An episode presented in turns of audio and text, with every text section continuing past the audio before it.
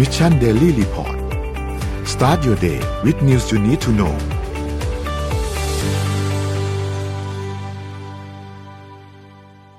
สวัสดีครับยินดีต้อนรับเข้าสู่ Mission Daily Report ประจำวันที่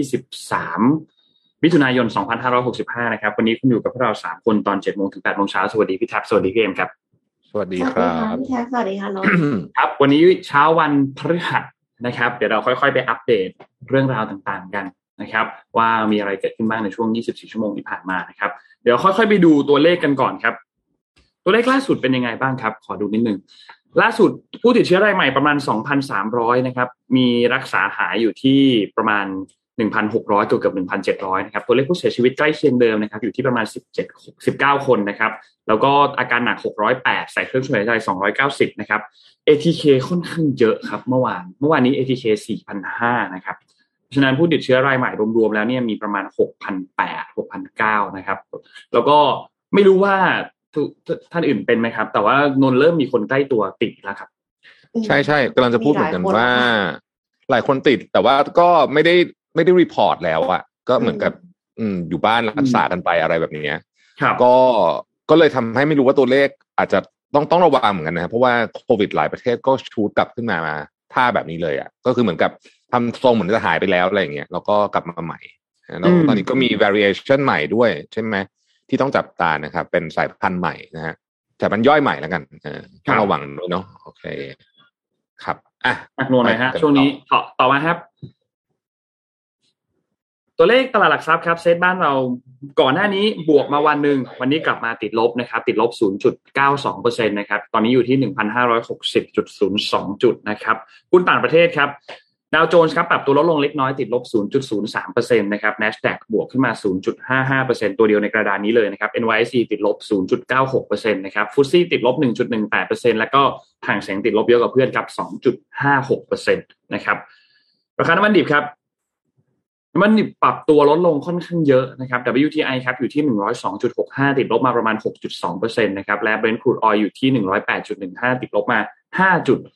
5.67%นะครับลบค่อนข้างเยอะเลยสำหรับราคาน้ำมันดิบนะครับ ราคาทองคำมีการปรับตัวขึ้นเล็กน้อยนะครับ บวกขึ้นมา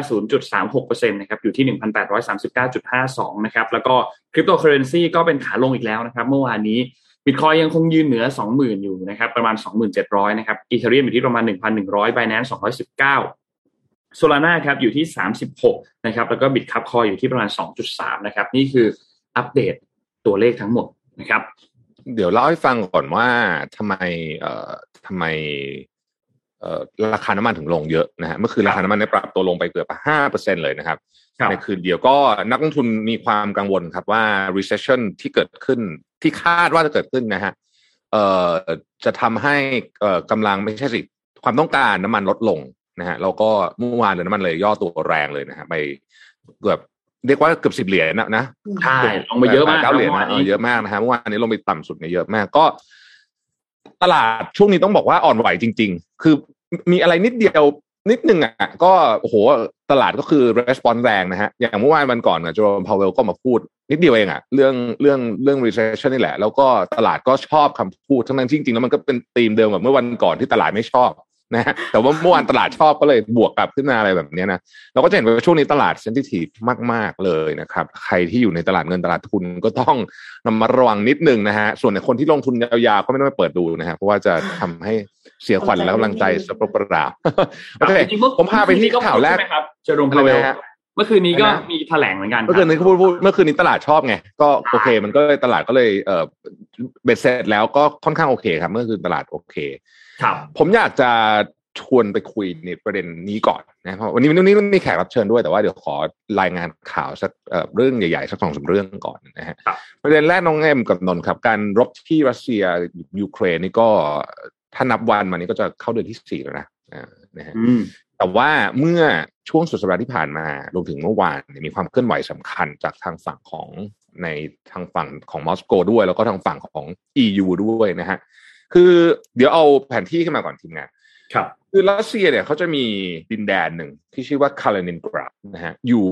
ซ้ายซ้ายๆมือติดกับเอ่อไม่ไม่ใช่นี่ฮะเอาอีกเอาอีกอันหนึ่งที่ทีมงานเตรียมไว้คาลินินกราดเนี่ยอยู่ติดกับเอ่อติดกับลิทัวเนียะครับ แล้วก็เอ่อแล้วก็ ติดกับเบลารุสติดกับโปแลนด์นะฮะเป็นติ่งยื่นออกมาเข้ามาในทะเลบอลติกนะฮะนี่ฮะนี่นี่คาลินินกราดคือตรงนี้นะฮะมีพื้นที่ประมาณสัก 220 ตารางกิโลเมตรไม่ใหญ่มากนะครับ เราจะเห็นว่าไม่ติดกับแผ่นดินแม่ของรัสเซียนะถ้าคุณจะมาคาลินินกราดเนี่ยคุณก็ต้องผ่านลิทัวเนียนะครับเอ่อผ่านเบลารุสนะฮะตรงไอ้ที่ผ่านช่วงลิทัวเนียกับโปแลนด์เนี่ยนะฮะเส้นเล็ก ๆ ตรงนั้นเนี่ยเราเรียกว่าช่องสวากิ นะครับซึ่งโดยปกติแล้วเนี่ยประชาชนของคาลินินกราดเขาก็ใช้ช่องสวากินี่แหละในการขนส่งสินค้าต่างๆนะฮะน้ำเอาเออแล้วก็ขดแล้วก็จะไปรัสเซียก็ต้องไปทางนี้นะครับ เพราะว่าถ้าไปทางอื่นก็คือต้องโอ้โหงานใหญ่เลยถ้าไปทางทะเลนะครับ ก็คืออ้อมไปไกลมากเลยเนี่ยนะฮะ ปรากฏว่าเมื่ออสุดสัปดาห์ที่ผ่านมาเนี่ยนะครับลิทัวเนียนะครับซึ่งเป็นหนึ่งในสามประเทศบอลติก เป็นสมาชิก EU และที่สำคัญที่สุดเป็นสมาชิกของเนโตด้วยเนี่ยนะฮะก็ออกประกาศห้ามสินค้าหลายประเภทผ่านเส้นทางนี้สินค้าสำคัญสำคัญทั้งนั้น เช่นแก๊สธรรมชาติ น้ำมันรวมถึงสินค้าไฮเทคทั้งต่างๆเนี่ยนะครับ ห้ามผ่านตรงนี้ ก็เป็นการตัดขาดคาลินินกราดเนี่ยกับแผ่นดินแม่รัสเซียเลยทีเดียวนะครับ ซึ่งถือว่าเป็นการเอ่อออกมาเคลื่อนไหวครั้งสำคัญของกลุ่มสมาชิก EU และนาโตเลย เพราะว่าแม้ลิทัวเนียจะเป็นประเทศเล็กก็จริงนะฮะแต่ว่าอย่างที่บอกเป็นสมาชิกนาโตเพราะฉะนั้นเอ่อถ้าเกิดอะไรขึ้นนะฮะจุดนี้เนี่ยก็คือเป็นจะเป็นครั้งแรกเลยแหละ ที่เป็นการเผชิญหน้าตรงๆระหว่างรัสเซียกับลิทัวเนีย ซึ่งเป็นสมาชิกของเนโตนะครับ แน่นอนครับรัสเซียไม่พอใจมากเรียกทูต EU ประจำมอสโกเนี่ยเข้ามา แล้วก็คล้ายๆกับว่าเอ่อเอ่อใช้คำว่าสอบถามแล้วกัน แล้วก็แล้วก็ต่อว่ากับเรื่องนี้แล้วก็ออกมาประกาศว่าลิทัวเนียจะต้องถูกคล้ายๆกับลงโทษอย่างสาสมอารมณ์ประมาณนี้นะฮะ ซึ่งทันทีเลยเนี่ยที่ประกาศออกมาปุ๊บทางสหรัฐเนี่ย ก็ออกมาบอกว่าพร้อมที่จะเอ่อผมโค้ดคำพูดของโฆษกของกองทัพเลยนะ บอกว่า พร้อมที่จะปกป้องทุกตารางนิ้วของเอ่อสมาชิก นาโตผ่านมาตราห้านะครับ ซึ่งถ้าเกิดอะไรขึ้นที่จะบอกว่าจุดนี้เป็นจุดสำคัญ เพราะว่าถ้าเกิดอะไรขึ้นจริง ๆ สมมุติว่ารัสเซียเกิด ไม่รู้ว่าตัดสินใจทำอะไร แล้วก็เกิดยิงจรวดเข้าไปในแผ่นดินของลิทัวเนียเนี่ยนะฮะโอ้โหนี่เรื่องใหญ่เลย เพราะว่าที่คาเลนินกราดเนี่ยเป็นจุดที่ต้องบอกว่ามีฐานทัพเรือเอ่อฐานทัพไม่ใช่แค่ฐานทัพเรือเดียวฐานทัพทั้งหมดของรัสเซียเนี่ยที่สำคัญที่สุดจุดหนึ่งของรัสเซียเลยนะฮะเพราะว่าณจุดนี้เนี่ย เต็มไปด้วยจรวดนะครับท่าเรือแล้วก็กองทัพที่ที่ที่พร้อมรบมากๆอยู่ตรงจุดนี้อีกจุดหนึ่งนะฮะแม้ว่าดินแดนนี้จะไม่ติดกับแผ่นดินแม่แต่รัสเซียถือเป็น strategic point เลยเพราะว่าเป็นพื้นที่ออกไปสู่ทะเลบอลติกเราจะเห็นว่ามันเป็นพื้นที่สำคัญมากเป็นพื้นที่ออกทะเลนะครับ เพราะฉะนั้นถ้าเกิดว่าส่งของไปไม่ได้ก็คือ เท่ากับตัดช่องทางการออกทะเลบอลติกของรัสเซีย ในสินค้าบางอย่างอาจจะเริ่มบางอย่างก่อน แล้วก็อาจจะกลายเป็นทุกอย่างก็ได้เนี่ยนะฮะก็แน่นอนว่า จุดนี้สำคัญจริงๆนะครับต้องจับตาเพราะถ้าเกิดอย่างที่บอกนะฮะมีอะไรขึ้นกับลิทัวเนียเนี่ยก็ก็เรื่องใหญ่แน่นอน เพราะว่าแถวนั้นนะประเทศนาโตเพียบเลยนะฮะล้อมล้อมกรอบดูดูประเทศนาโตนะครับ เรามาดูภาพนี้ให้ดูนิดหนึ่งวันก่อนมีคนส่งรูปนี้มา แล้วผมขออนุญาตเอามานำขึ้นมาให้ดูนะ ความฝันของปูตินเขาบอกว่าอย่างนั้นนะฮะว่า ปูตินเนี่ยมองเห็น เอ่อจักรวรรดิรัสเซียเนี่ย ใหญ่ขนาดไหนนี่คือรัสเซียเดิมนะฮะ ครับรัสเซียในปีหนึ่งพันสิบสี่อะหนึ่งพันเก้าร้อยสิบสี่นะฮะซึ่งเนี่ยจะเห็นว่าฟินแลนด์เอสโตเนีย ลัตเวียเบลารุสโปแลนด์อะไรพวกเนี้ยจอร์เจียคาซัคสถานอุซเบกิสถานเนี่ยล้วนแล้วแต่เป็นแผ่นดินของรัสเซียเดิมทั้งสิ้นเลยนะฮะนี่อาจจะเป็นแผนที่ที่อธิบายก็ได้ว่าทำไมสงครามนี้ถึงไม่จบสักทีอืม ตอนนี้เนี่ยเรื่องเรื่องของการเกี่ยวที่เกี่ยวข้องกับเรื่องสงครามของรัสเซียแล้วก็ยูเครนเนี่ยต้องบอกว่ามีมีผู้นำทั้งรัฐมนตรีเองทั้งฝั่งอายการเองเนี่ยหลายท่านมากที่เตรียมที่จะมีการเดินทางเข้าไปในพื้นที่บริเวณตรงนั้นด้วยนะครับเพิ่มข้อมูลให้นะครับ ล่าสุดเนี่ยมีการประกาศเป็นชาติแรกในอาเซียนนะครับ ประธานาธิบดีของอินโดนีเซีย นะครับเตรียมที่จะเดินทางไปเยือนยูเครนแล้วก็รัสเซียในสัปดาห์หน้านะครับเมื่อวานนี้เนี่ยทางด้านของรัฐมนตรีต่างประเทศของอินโดนีเซียนะครับคุณเร็ตโนมาร์ซูดีนะครับได้ออกมาเปิดเผยบอกว่าทางด้านประธานาธิบดีโจโกวิโดโดเนี่ยนะครับของอินโดนีเซียนะครับเตรียมที่จะเดินทางไปที่ยูเครนและก็รัสเซียในช่วงสัปดาห์หน้านะครับเพื่อพูดคุยกันเพื่อหาทางออกร่วมกันกับผู้นำทั้งสองประเทศนะครับซึ่งต้องบอกว่าเป็นคนแรกในย่านพื้นที่อาเซียนตรงนี้นะครับที่ตัดสินใจที่จะ เดินทางไปเยือนทั้งยูเครน และไปเยือนทั้งรัสเซีย โดยเฉพาะโดยเฉพาะอย่างยิ่งในช่วงที่ยังคงมีสงครามอยู่นะครับ คือในปีนี้เนี่ยนะครับการประชุมสุดยอดผู้นำที่จะเกิดขึ้นหรือว่า G20 เนี่ยนะครับ ทางด้านของคุณโจโควิโดโดเนี่ยนะครับ จะดำรงตำแหน่งเป็นประธานการประชุมในครั้งนี้นะครับ ซึ่งการประชุมเนี่ยก็จะจัดขึ้นในเดือนพฤศจิกายนที่จะถึงนี้นะครับ จัดขึ้นที่เกาะบาหลีอินโดนีเซียนี่แหละนะครับ ซึ่งก็แน่นอนแหละครับว่าการประชุมในครั้งนี้เนี่ย คนที่เป็นประธานเนี่ยก็ถูกกดดันมาพอสมควรว่าโดยเฉพาะจากฝั่งของชาติยุโรปนะครับ ให้กันหรือว่าบอยคอรทางด้านประธานาธิบดีวลาดิเมียร์ปูตินออกจากการประชุมในครั้งนี้นะครับ ซึ่งแน่นอนแหละการเยือนในครั้งนี้น่าสนใจมากนะครับ เพราะว่ามีสถานการณ์หลายอย่างครับ แต่ที่กระทบหนักๆเนี่ยก็เรื่องของความมั่นคงทางอาหารกระทบหนักมาก วิกฤตราคาน้ำมัน เชื้อเพลิงแก๊สธรรมชาติปรับตัวสูงขึ้นเยอะมากนะครับนับตั้งแต่มีสงครามเกิดขึ้น อย่างที่พี่แทบพูดว่าตอนนี้ประมาณ 4 เดือนแล้วนะครับก็ทางด้านของรัฐมนตรีเนี่ยก็ระบุเพิ่มเติมอีกนะครับบอกว่าสถานการณ์ปัจจุบันตอนนี้เนี่ยมันค่อนข้างซับซ้อน แล้วก็สงครามเนี่ยมันสร้างผลกระทบค่อนข้างเยอะนะครับมีหลายแง่อย่างที่เล่าให้ฟังเมื่อกี้นะครับและรวมถึงเรื่องของวิกฤตทางการเงินด้วย นะครับ ตอนนี้เนี่ยก็ต้องรอติดตามดูนะครับ ว่าการไปเยือนในครั้งนี้เนี่ยจะมีสัญญาณอะไรออกมาหรือเปล่า และจะส่งผลอะไรกับการประชุม G20 ที่จะเกิดขึ้นในเดือนพฤศจิกายนมากน้อยแค่ไหนอืม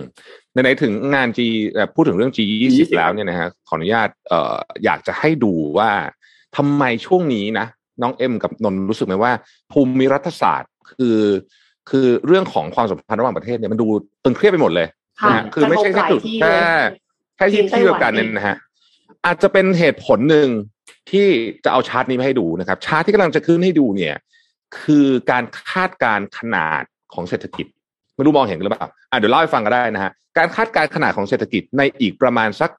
สิบกว่าปีต่อจากนี้นะคือปีสองพันสามสิบหกนะครับ ตอนนี้ขนาดเศรษฐกิจที่ใหญ่ที่สุดของโลกเนี่ยณวันนี้นะฮะเรียงจากหนึ่งถึงห้านะ คือหนึ่งสหรัฐสองญี่ปุ่นสามเยอรมันสี่จีนห้า อังกฤษนะครับหกฝรั่งเศสเจ็ดอิตาลีแปดแคนาดาเก้าสเปนสิบบราซิล ฟังตีมนี้ไว้ก่อนนะฮะนี่คือสิบอันดับณวันนี้นะครับ แต่ถ้าไปดูสิบอันดับในปีสองพันสามสิบหกเนี่ยมันจะเรียงแบบนี้ฮะอันดับหนึ่งจีน อันดับที่สองสหรัฐ อันดับที่สามอินเดีย อันดับที่สี่เยอรมันคือยังปรับไม่เยอะ อันดับที่ห้าคือญี่ปุ่นลงมาจากสองนะฮะอันดับที่หกคืออังกฤษใกล้ๆเดิมอันดับที่เจ็ดฝรั่งเศส และที่น่าสนใจที่สุดคืออันดับที่แปด อินโดนีเซียครับ อินโดนีเซียวันนี้เนี่ยต้องบอกว่ายังไม่ติด เรียกว่าถ้าเอาจริงๆแล้วเนี่ยยังไม่ติด top 20เลยนะ ถ้าดูภาพต่อไปเดี๋ยวให้ดูภาพต่อไปแต่ว่า อินโดนีเซียในอีก 15 ปีข้างหน้าเนี่ยจะขึ้นมาติดท็อป 10 เลยนะฮะจากการคาดการรวมถึงรัสเซียด้วยนะครับ รัสเซียก็มานะฮะรัสเซียเนี่ยรวมผลของสงครามเข้าไปแล้วด้วยนะก็ยังมานะฮะเพราะฉะนั้นเนี่ยอาจจะกำลังเราอาจจะกำลังพอจะบอกได้อธิบายได้ว่าทำไมตอนนี้เนี่ย ภาพของความสัมพันธ์ระหว่างประเทศมันถึงเปลี่ยนไปยกตัวอย่างเช่นอินเดียนะฮะอินเดียเนี่ย อินเดียเคยเป็นเศรษฐกิจที่ไม่ได้ใหญ่คนเยอะก็จริงแต่ไม่ได้ใหญ่นะฮะไม่ได้ใหญ่ แต่ว่าในอีกสิบห้าปีข้างหน้าเนี่ยอินเดียจะเป็นเศรษฐกิจที่ใหญ่รองจากสหรัฐ เพราะฉะนั้นเนี่ยถ้าเกิดเขามองแบบนี้เนี่ยเขาคิดว่าเอ๊ะเราไม่จำเป็นจะต้องฟังอเมริกาทุกเรื่องหรือเปล่าอย่างนี้เปล่านะคืออันนี้เราเราเราวิเคราะห์แบบตามแบบว่าแบบแบบภาพที่เราเห็นนะ ตรงหน้านะครับ เพราะฉะนั้นเนี่ยเราจะเห็นว่าเฮ้ยมันเปลี่ยนมันชิฟเยอะ นะฮะมันชิฟเยอะนะครับ ก็นี่แหละ เอามาให้ดูนะเป็นข้อมูลประกอบ เพราะว่าประธานาธิบดีของอินโดนีเซียก็เป็นอีกคนหนึ่งที่เป็น key player สำคัญนะครับ นี่ให้ดูปัจจุบันนี้นะเอ่อเนี่ยจะเห็นว่า ไอ้อินโดยังยังไม่อยู่ในชานี้ด้วยซ้ำนะฮะครับแต่ว่านี่แหละนะครับ ก็ค่อยๆ ขยับขึ้นมานะฮะครับ นอกจากที่อินโดนีเซียแล้วยังมีอีกท่านหนึ่งครับจากสหรัฐครับ ที่เตรียมไปเยือนยูเครนนะครับ ก็คือคุณเมอร์ริคการ์แลนด์นะครับ คนนี้เป็นอัยการสูงสุดของสหรัฐอเมริกา นะครับ แล้วก็ต้องบอกว่าเป็นตัวแทนระดับสูงของสหรัฐคนล่าสุดที่จะมีการเดินทางไปเยือนยูเครน ในช่วงสงคราม ก่อนหน้านี้เนี่ยมีแอนโทนีบลิงเคนที่เป็นรัฐมนตรีกระทรวงการต่างประเทศนะครับ มีลอยด์ออสติน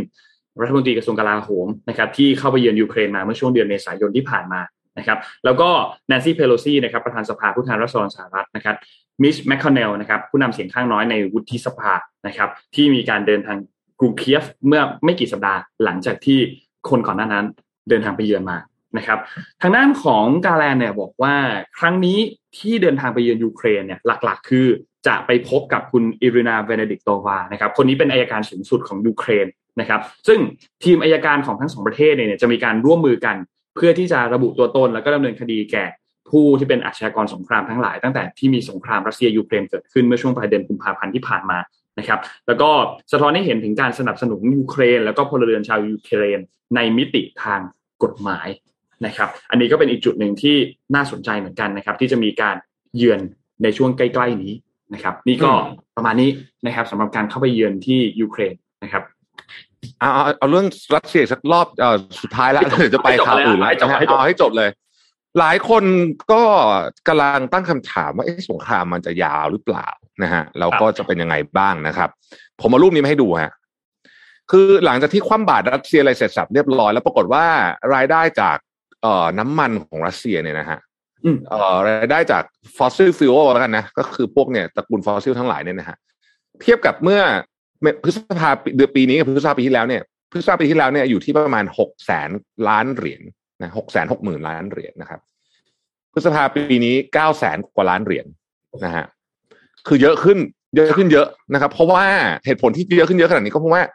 ถึงแม้ว่าจะถูกคว่ำบาตรก็จริงแต่ราคาน้ำมันมันสูงขึ้น แล้วก็ อย่างในเมืองจีนเนี่ยจีนเนี่ยซื้อน้ำมันเพิ่มจากรัสเซียประมาณสักห้าสิบกว่าเปอร์เซ็นต์เพราะฉะนั้นสิบเปอร์เซ็นต์ก็เยอะมากนะเยอะมาก เพราะฉะนั้นแล้วก็ตอนนี้ค่าเงินรูเบิลก็กลับมาแข็งค่ามากด้วยนะฮะจะแข็งค่ากว่าตอนเออไม่ใช่แข็งค่ากว่าตอนเกิดก่อนเกิดสงครามอีก เพราะฉะนั้น รัสเซียก็เลยไอไอการคว่ำบาตรเนี่ยอาจจะไม่ได้เอฟเฟกต์เอ่อแบบที่ตะวันตกคาดหวังคือเอฟเฟกต์นะเอฟเฟกต์แน่นอน แต่ว่าอาจจะไม่ได้เอฟเฟกต์แบบแบบแบบนั้นอะคือคือ ตะวันตกตอนนั้นเนี่ยถ้ายังจำคำพูดของถ้าจำไม่ผิดน่าจะเป็นเอ่อรัฐมนตรีต่างประเทศที่บอกว่าเราจะทำให้เงินรูเบิลเป็น rubble อะ rubble มันคือแปลว่าเศษหินเศษดินอย่างนี้ใช่ไหมเออแต่ว่าก็ไม่ไม่ไม่ยังไม่เกิดขึ้นนะฮะก็ก็เนี่ยแหละ จะเป็นสาเหตุที่สงครามอาจจะลากยาวกว่าที่เราคิด อืมครับนะฮะพี่เอ็มฮะ ค่ะพาไปเรื่องอื่นกันบ้างครับ อยู่แต่ไปไปสงครามรัสเซียครับวันนี้เป็นเรื่องอีกเรื่องหนึ่งที่จริง ๆ เราก็น่ากลัวไม่แพ้กันกับสงครามนะคะ คือเรื่องของหุ่นยนต์ค่ะ ที่จะมาแย่งงานของมนุษย์ อันนี้ก็ได้ยินกันแบบทั่วไปมากๆเลยนะคะ แล้วก็ทุกคนก็คงคุ้นเคยกับ self driving car จะมาแทนคนขับรถจะมาแทน Grab จะมาแทนแบบว่าคนขับรถบรรทุกอะไรก็ตามเนี่ย หุ่นยนต์ในโรงงานมาแทนที่คนในโรงงานนะคะ Smart Factory คัดแยกสต็อกเติมสต็อกด้วยหุ่นยนต์ Inventory Management โอ้ยสารพัดสารเพ แต่ว่าเราก็คงไม่ได้คิดว่าการวิจัยการทดลองวิทยาศาสตร์เนี่ย จะถูกแย่งไปโดยหุ่นยนต์เหมือนกัน อ่าอืมวันนี้ค่ะ เอ็มพาพาทุกท่านมาชม Cloud Labs นะคะ where robots do research อันเนี้ยคือเป็นบทความอยู่ใน nature.com นะคะ ซึ่งปกติแล้ว nature.com เนี่ยคือเขา จะเผยแพร่ journal เผยแพร่งานวิจัยเนี่ยครับ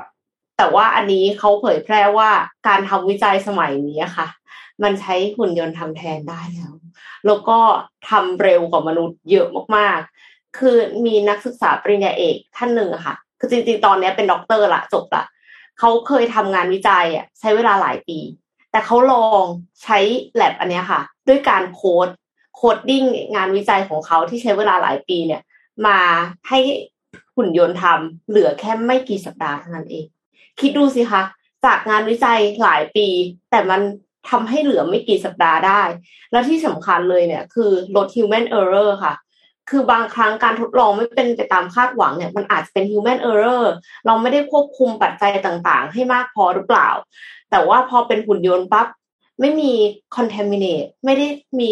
human ไป touch อะไรเลยอะค่ะ ก็สามารถที่จะทำการทดลอง replicate สิ่งเดิมได้เลย คือใช้วิธีว่า coding เข้าไปในเว็บไซต์อันเนี้ย ซึ่งเว็บไซต์นี้เนี่ยเขามีการทำ template ไปแล้วด้วยนะ ว่าการทดลองแบบ standard อะคืออะไรบ้างย่อยๆย่อยๆอะค่ะ นักวิจัยเนี่ยสามารถที่จะไปเลือกเลือกเอามาต่อต่อๆกันได้เลย แล้วก็โค้ดของตัวเองเพิ่มเติมเข้าไป เท่านั้นเอง เครื่องจักรเหล่าเนี้ยก็จะทำงานทำหน้าที่ทำการทดลองเหมือนเป็นนักศึกษาปริญญาเอกอะค่ะ คิดดูว่าแทนนักศึกษาปริญญาเอกได้แล้ว และยูนิตหนึ่งอะค่ะทำงาน 24 ชั่วโมง 7 วันไม่มีวันพักหนึ่งยูนิตสามารถทำการทดลองได้ถึง 190,000 ครั้งในหนึ่งวันค่ะหมายถึงว่าแบบ 190,000 experiments ที่แตกต่างกันในหนึ่งวัน ต้องเอาคนมาเยอะขนาดไหนถึงจะทำมากขนาดนั้นได้ โหน่ากลัวมากๆเลยนะคะ คือประหยัดเวลาจนน่าทึ่งขนาดนี้เนี่ยก็ไม่รู้เหมือนกันว่านักวิทยาศาสตร์ นักวิจัยจะตกงานไหม ทั้งนี้แน่นอนค่าใช้จ่ายยังแพงอยู่ค่ะ คือถ้าเทียบกันกับว่าทุนที่ให้นักศึกษาปริญญาเอก แล้วก็นักศึกษาปริญญาเอกมาช่วยอาจารย์ในการวิจัยฟรีๆหมายถึงว่าให้ทุนไปละ แต่ว่าอาจารย์เนี่ยเขาก็ไม่ได้ต้องเสียอะไรให้นักศึกษาเนี่ย อาจจะยังอาจจะ ยังคุ้มกว่าการใช้หุ่นยนต์ เพราะว่าอุปกรณ์ต่างๆ ค่ะ มันมันถูกกว่าหมายถึงว่าอุปกรณ์ทั่ว ๆ ไปที่ใช้กันอยู่เนี่ย ถูกกว่ามากเมื่อเทียบกันกับแลบอันนี้ แต่ทั้งนี้การที่ใช้แลบอันนี้ก็คือเขาเริ่มที่จะใช้กับบริษัทยาใหญ่ ๆ อย่างอีไลลิลลี่ ก็เลยจะทำให้การวิจัยยา การวิจัยวัคซีนนะคะ เร็วขึ้นอีกเยอะมาก แล้วก็คนที่อยากจะทำวิจัยเนี่ยก็สามารถที่จะมีความฝันที่ใหญ่ขึ้นได้ เพราะว่า สามารถทำการทดลอง เพิ่มพารามิเตอร์ได้ เพิ่ม factor นู่นนั่นนี่ได้ แล้วก็คือได้ผลอย่างรวดเร็ว พอได้ผลเร็วประกอบกับ Data ที่ได้ คือการปกติแล้วนักวิจัยก็ต้องบันทึก Data ใช่ไหมคะ แต่ว่ามันก็อาจจะบันทึกหยาบบ้างบันทึกละเอียดบ้าง แต่อันเนี้ยคือด้วยความที่มันเป็นเครื่องเนี่ยมันก็คือบันทึกทุกอย่างทุกแบบ แล้วก็ทุกครั้งด้วยที่ทำการทดลอง ดังนั้น มันก็เลยจะทำให้ทำได้เร็วขึ้นและการ collaborate กับกับนักวิทยาศาสตร์ อื่น ๆ รอบโลกก็ทำได้อย่างง่ายดายด้วยค่ะ ส่ง Data กันแบบว่า real time เลยหรือแม้กระทั่งแบบ ส่งโค้ดจริงๆก็คือคนหนึ่งสมมติว่าเราอยู่เมืองไทยอย่างเงี้ยแล้วเราส่งโค้ดให้กับเพื่อนเราที่อยู่ที่สหรัฐอเมริกา เขาก็สามารถ replicate การทดลองของเราได้เลยอย่างเงี้ยค่ะ มันจะทำให้ทุกอย่างเกิดขึ้นเร็วมาก collaborate กันได้เร็วมาก ก็เป็นอนาคตของงานวิจัยค่ะ ฟังดูแล้ว ฟังดูแล้วเนี่ย เออก็ก็ก็น่าตื่นเต้นพร้อมกับน่ากลัวไปด้วยกันนะอันนี้อันนี้ถือเป็นงานระดับสูงเลยนะครับ เนี่ยเป็น high skill เนาะ high skill งานงานในห้องแลบเนี่ย ถือว่าเป็นงาน high skill นะครับ แล้วก็แล้วก็จริงๆ อย่างที่เอ็มบอกอะคือโอเคแหละในมหาวิทยาลัยหรืออะไรถ้าแลบเล็ก ๆ อาจจะยังไม่คุ้ม แต่ว่าบริษัทยาที่ปกติก็ต้องใช้เวลาเป็นสิบสิบปีในการทำวิจัยยาตัวหนึ่งอะ ลดเวลาได้ครึ่งหนึ่งนี่ก็โอ้โห คุ้มไม่รู้จะคุ้มยังไงละใช่ใช่ป่ะฮะกว่ากว่าเพราะโอ้โหกว่าจะทำยาวิจัยแต่ตัวสมัยก่อนมันนานมากอะแล้วอันนี้เนี่ยคือหนึ่งแสนเก้าหมื่นเทสต่อต่อวันนี่ไม่รู้ใช้คนต้องใช้กี่นักวิทยาศาสตร์กี่คนนะจริงครับน่าจะเป็นหลายหลายร้อยอะถึงจะทำได้ แต่ว่าก็เอ่ออนาคตของมนุษยชาติน่าสนใจนะฮะ ว่าเราจะยังมีงานคือเราไม่ทำหะเคยเราเราไม่เคยมีเครื่องจักรที่ฉลาดแบบนี้มาก่อนนะ แล้วเราก็ไม่รู้ว่ามันจะไปถึงไหนด้วยนะฮะนี่ก็ถ้าทุกครั้งที่เห็นอะไรแบบนี้ก็จะนึกถึงหนังเรื่อง Terminator ทุกครั้งแล้วก็รู้สึกว่า ไม่รู้ว่าเราจะเจอวันนั้นหรือเปล่านะแต่ไม่เป็นไร ถ้าถึงวันนั้นก็ทำใจฮะอ่าทำไม่ใจไปไม่ไปดาวอังคารกับอีลอนมัสก์นะคะนะไม่รู้จะไปทันหรือเปล่า เก็บตังค์ไม่ทัน ครับผม อันนั้นเป็นปัจจัยเออสำคัญเลยนะนะฮะก็นี่แหละแล้วเรื่องเรื่องนี้ก็น่าน่าทึ่งเนาะว่า วิวัฒนาการของหุ่นยนต์แล้วก็ AI เนี่ยมันเร็วมากจนเราเองก็แอบตกใจเหมือนกันว่าเฮ้ยจะเกิดมันจะเป็นยังไงบ้างอะไรอย่างเงี้ยเพราะในความเป็นจริงแล้วอะหลายอาชีพแบบที่ที่ใช้คนกันอยู่ตอนนี้อะเอิ่มที่เป็นอาชีพที่ต้องใช้คำว่า high skill เนี่ยอืมเจอพวกนี้เข้าไปก็ไม่มีทางสู้ได้เลยนะ ถ้าเกิดว่าหุ่นยนต์ทำได้ยังไง ก็ eventually ยังไงคนก็สู้ไม่ได้ เพราะว่าข้อใช่จำกัดมนุษย์มันเยอะกว่าเยอะเลยใช่อืมคือจริง ๆ แล้วตอนเนี้ยค่ะ เขายังใช้หุ่นยนต์อะทำในสิ่งที่เป็น labor intensive part ของ lab คือการที่ทำ lab ไม่ได้หมายความว่าทุกอย่างจะต้องฉลาดหมดหรอกค่ะพี่แท็บมันจะมีอืมส่วนที่เป็น labor intensive อยู่ไอ้พวกบีบ แล้วก็เขย่าอะไรอย่างเงี้ใช่ยค่ะใส่ในจานอะไรพวกนี้อะเออใช่แต่ในพอนึอกภานาพอคอกตอันใกล้อะเขาก็พัฒนาอยู่ว่าให้ AI อะมันสามารถคิดเองได้ ว่าถ้าสมมติว่าอันนี้การทดลองนี้แบบนี้เฟล หรือแบบนี้อุณหภูมิเกินแบบนี้อะไรอย่างเงี้ยค่ะ จะอืมเปลี่ยนแปลงการทดลองอย่างไร เพราะฉะนั้นเนี่ยกลายเป็นว่าไม่ต้องมีมนุษย์อยู่ในแลบเลย แล้วก็คือมีหุ่นยนต์ที่มีหุ่นยนต์สองตัวที่เหมือนเป็น supervisor อะเดินไปเดินมา แล้วก็บอกว่าไปเอาไปเอาสิ่งที่เขย่าแล้วมาดูอะไรอย่างเงี้ยค่ะ คือแบบโหแต่แต่ที่เมื่อกี้เอ็มเอ็มว้าวพูดมากๆนะสนน่าสนใจประเด็นที่ว่ามันสามารถเพิ่มพารามิเตอร์ในการทดลองได้แบบมโหฬารเลยผมนึกภาพออกเพราะคือถ้าเกิดถ้าเกิดใช้คนมันก็จะติดขัดเรื่องนี้แหละว่าเออมันที่ยังไงคนจะต้องใช้โอ้โหถ้าต้อง test เป็นล้านล้านๆครั้งนี้ มันบางพารามิเตอร์ก็อาจจะต้องตัดทิ้งใช่ไหมแต่ว่าอันเนี้ยสามารถเพิ่มได้แบบเพียบเลย แล้วก็อาจจะทำให้การทดลองภาพของมันเปลี่ยนไปเยอะมากทีเดียว อืม ก็ต้องคือต้องติดตามเยอะเยอะนะ คือเรามองอนาคตแล้วเราก็ยังนึกภาพไม่ค่อยออกเพราะว่ามันยังมาไม่ถึงไง แต่ว่าวันที่มันมาถึงมันก็คือมันจะมาถึงเลยนะ มันคือไม่ทันแล้วค่ะ ตอนนี้ก็ต้อง up skill re skill กันไว้ก่อนถึงยังไงรัวก็ๆกันไว้ก่อนเลยค่ะอยากจะได้ adapt ตัวเองไปทำอย่างอื่นได้บ้างนะคะ ครับ อืม อะนะครับ ก็เป็นอะไรที่เราก็จะได้เห็นบ่อยๆจากเอ็มเนาะว่าโอ้โหวิวัฒนาการทุกครั้งที่มาก็จะไฮเทคขึ้นไปเรื่อยๆเทนะคโนฮะโลยีนะ อืมต่างๆ เราไปดูเงินเฟ้อกันนิดนึงได้ไหมครับ เงินเฟ้อตอนนี้มีมีประกาศเพิ่มเติมมาอีกสองที่นะครับเราพาไปดูที่อังกฤษก่อนนะครับ อังกฤษเนี่ยประกาศตัวเลขดัชนีราคาผู้บริโภคนะครับ หรือว่า CPI นะครับ ก็ทำสถิติอีกแล้ว นะครับสูงที่สุดในรอบ 40 ปีนะครับ9.1%นะครับซึ่งก็เป็นไปตามราคาอาหารแล้วก็ราคาพลังงานที่ยังคงอยู่ในระดับที่สูงอย่างต่อเนื่องนะครับอันนี้เป็นการทำลายสถิติในปี 1982 นะครับตอนนั้นอยู่ที่ 9%นะครับรอบนี้เนี่ย 9.1%นะครับซึ่งก็ต้องบอกว่ารอยเตอร์เนี่ยเขาคาดการณ์กันไว้นะครับว่าทำลายสถิติแน่นอนนะครับ 9.1%เนี่ยเกิดขึ้นแน่นอนนะครับก็เป็นไปตามคาดนะครับทีนี้ถ้าเราเทียบ ตัวดัชนีอันหนึ่งก็คือดัชนีราคาผู้บริโภคเทียบกันในเดือนพฤษภาคมกับเดือนมิถุนายนเนี่ยนะครับ พฤษภาคมเนี่ยปรับเพิ่มขึ้นมา 0.7%นะครับซึ่งสูงกว่าที่ตลาดคาดการณ์เล็กน้อยนะครับเพิ่มขึ้นมาตลาดเนี่ยเขาคาดการณ์ไว้อยู่ที่ 0.6%นะครับแต่ว่าถ้าเราไปเทียบกับในเดือนเอ่อเมษายนนะครับตอนนั้นเนี่ยอยู่ที่ 2.5%นะครับซึ่งก็จะให้เห็นว่าตัวเลขเนี่ยมันปรับลดลงนะการปรับลดลงในตัวของตัวเลขแบบนี้เนี่ยนั่นหมายความว่ามันก็ ก็แสดงให้เห็นว่าเงินเฟ้อเองก็เริ่มชะลอตัวลงแล้วบ้างเหมือนกันนะครับ แต่อย่างไรก็ตามปัจจัยที่สำคัญมากๆต่อเงินเฟ้อของสหรัฐอาณาจักรในช่วงที่ผ่านมาเนี่ยนะครับ ก็คือค่าใช้จ่ายภาคครัวเรือนที่ปรับเพิ่มขึ้น ไม่ว่าจะเป็นค่าอาหารค่าเครื่องดื่มนะครับ ที่เป็นอันนี้ไม่นับแอลกอฮอล์นะค่าไฟฟ้า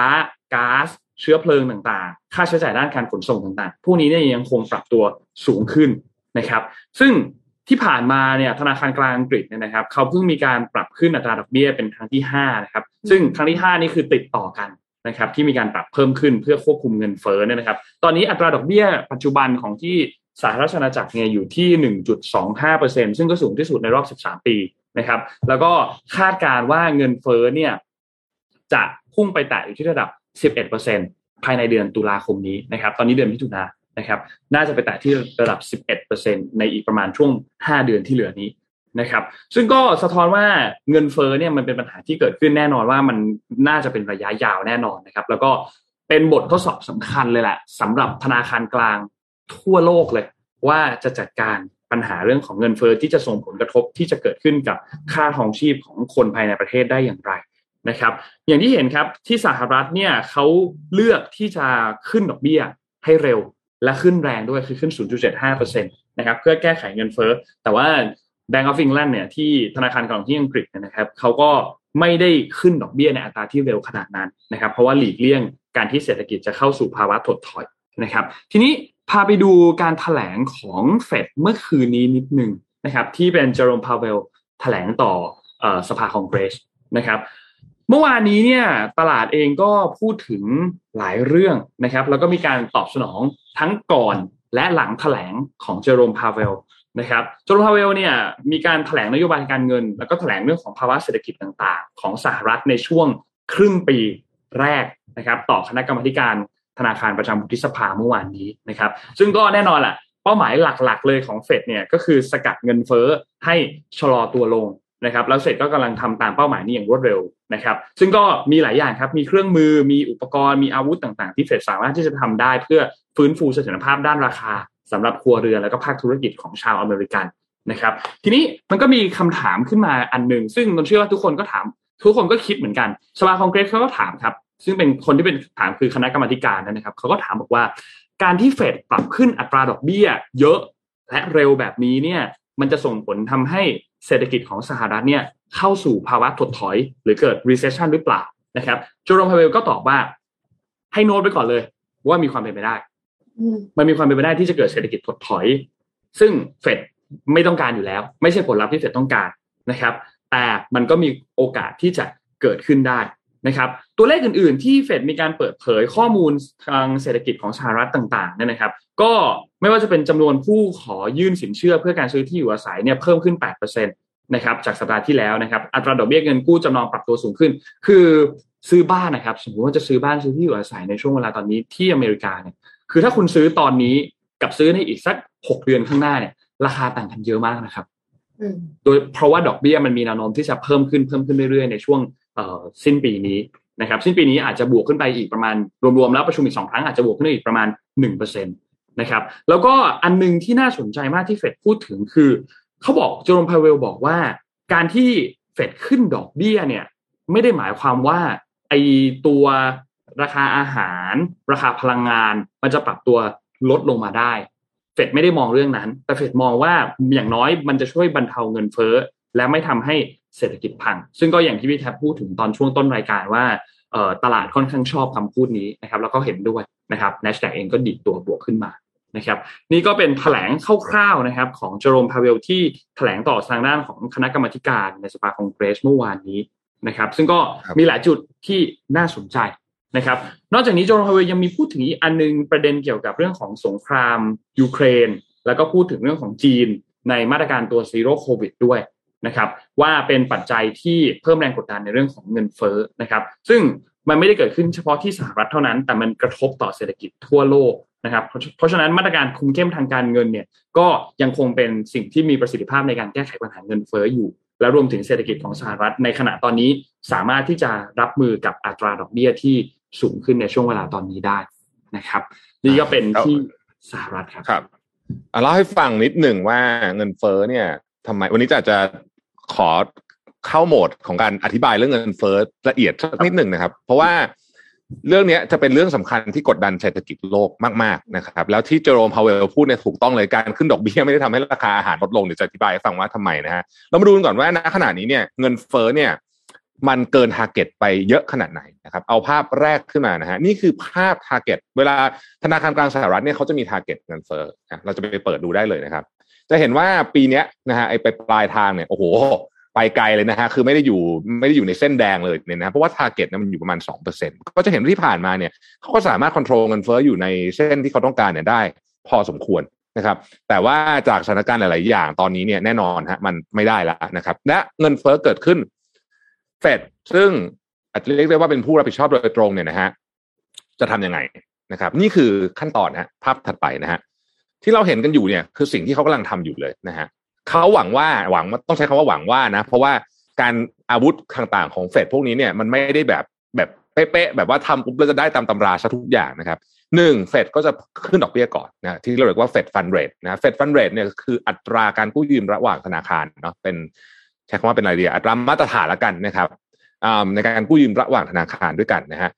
เสร็จปุ๊บพอดอกเบี้ยของเฟดขึ้นนะฮะดอกเบี้ยของเฟดขึ้นเนี่ยธนาคารต่างๆ ก็จะขึ้นดอกเบี้ยตามด้วยนะครับเพราะฉะนั้นเนี่ย ใครก็ตามที่เป็นติดหนี้ธนาคารกู้ยืมไปซื้อบ้านธุรกิจกู้ยืมก็จะต้องจ่ายเงินเพิ่มขึ้นนะครับ ในขณะเดียวกันขาเงินฝากก็จะได้เงินเพิ่มขึ้นด้วยเช่นกันนะครับ ดังนั้นเมื่อเป็นแบบนี้นะฮะทั้งธุรกิจและครัวเรือนก็จะลดการใช้เงินและเพิ่มการฝากเงินถูกไหมเพราะว่าใช้เงินแพงดอกเบี้ยเยอะขึ้นมันได้ดอกเบี้ยเยอะขึ้นใช่ไหมครับ ดังนั้นเนี่ย เมื่อเป็นแบบนี้ตามทฤษฎีนะ ความต้องการในสินค้าและบริการจะลดลง นะฮะหลังจากนั้นเนี่ยพอความต้องการในสินค้าบริการจะลดลงเนี่ย บริษัทต่างๆ ธุรกิจต่างๆ ก็จะไม่ไม่เพิ่มราคาหรือลดราคา แล้ว inflation ก็จะลดลงนั่นเองนี่นี่คือนี่คือทฤษฎีกลางมามันจะเป็นแบบนี้ คือจะมีคนถามเยอะว่า เอ๊ะมันดอกเบี้ยเกี่ยวอะไรกับกับ inflation นั่นมันเกี่ยวแบบนี้นะฮะแต่แต่แต่แต่เวลาทำแบบนี้นะฮะเราไปดูช่อง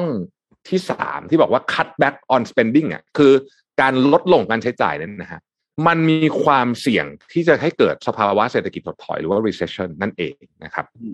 ที่เจอโรมพาวเวลบอกก่อนว่า ไม่อยากให้เกิดแต่ว่าไม่แน่เหมือนกันเนี่ยนะฮะเอ่อ แบงค์ของเอ่อเฟดเนี่ยเขาจะใช้คำว่า soft landing นะฮะคือคือคำว่า soft landing เนี่ยอธิบายแบบนี้นะฮะคือเครื่องบินอะนึกถึงเครื่องบินนะไม่มาจากเครื่องบินนี่แหละนะครับ soft landing ก็คือคุณเจอพายุพายุ แต่ว่าลงแบบฟ้าลงมาก็อาจจะหัวร้างข้างแตกนิดหน่อยนะฮะกระเป๋าร่วงมาจากข้างบนอะไรแบบนี้ แต่ว่าลงมาถึงพื้นได้อย่างปลอดภัย แต่ว่า hard landing ก็คือตู้มลงมาระเบิดไฟคนตายไปครึ่งลำอย่างนี้เรียกว่า hard landing นะฮะที่ผ่านมาในอดีตเหตุการณ์แบบนี้เคยเกิดมาทั้งขาดอกเบี้ยขึ้นและขาดอกเบี้ยลงแล้วมาดูกันนะฮะว่าเป็นยังไงบ้างภาพถัดไปนะฮะ สิบเอ็ดครั้ง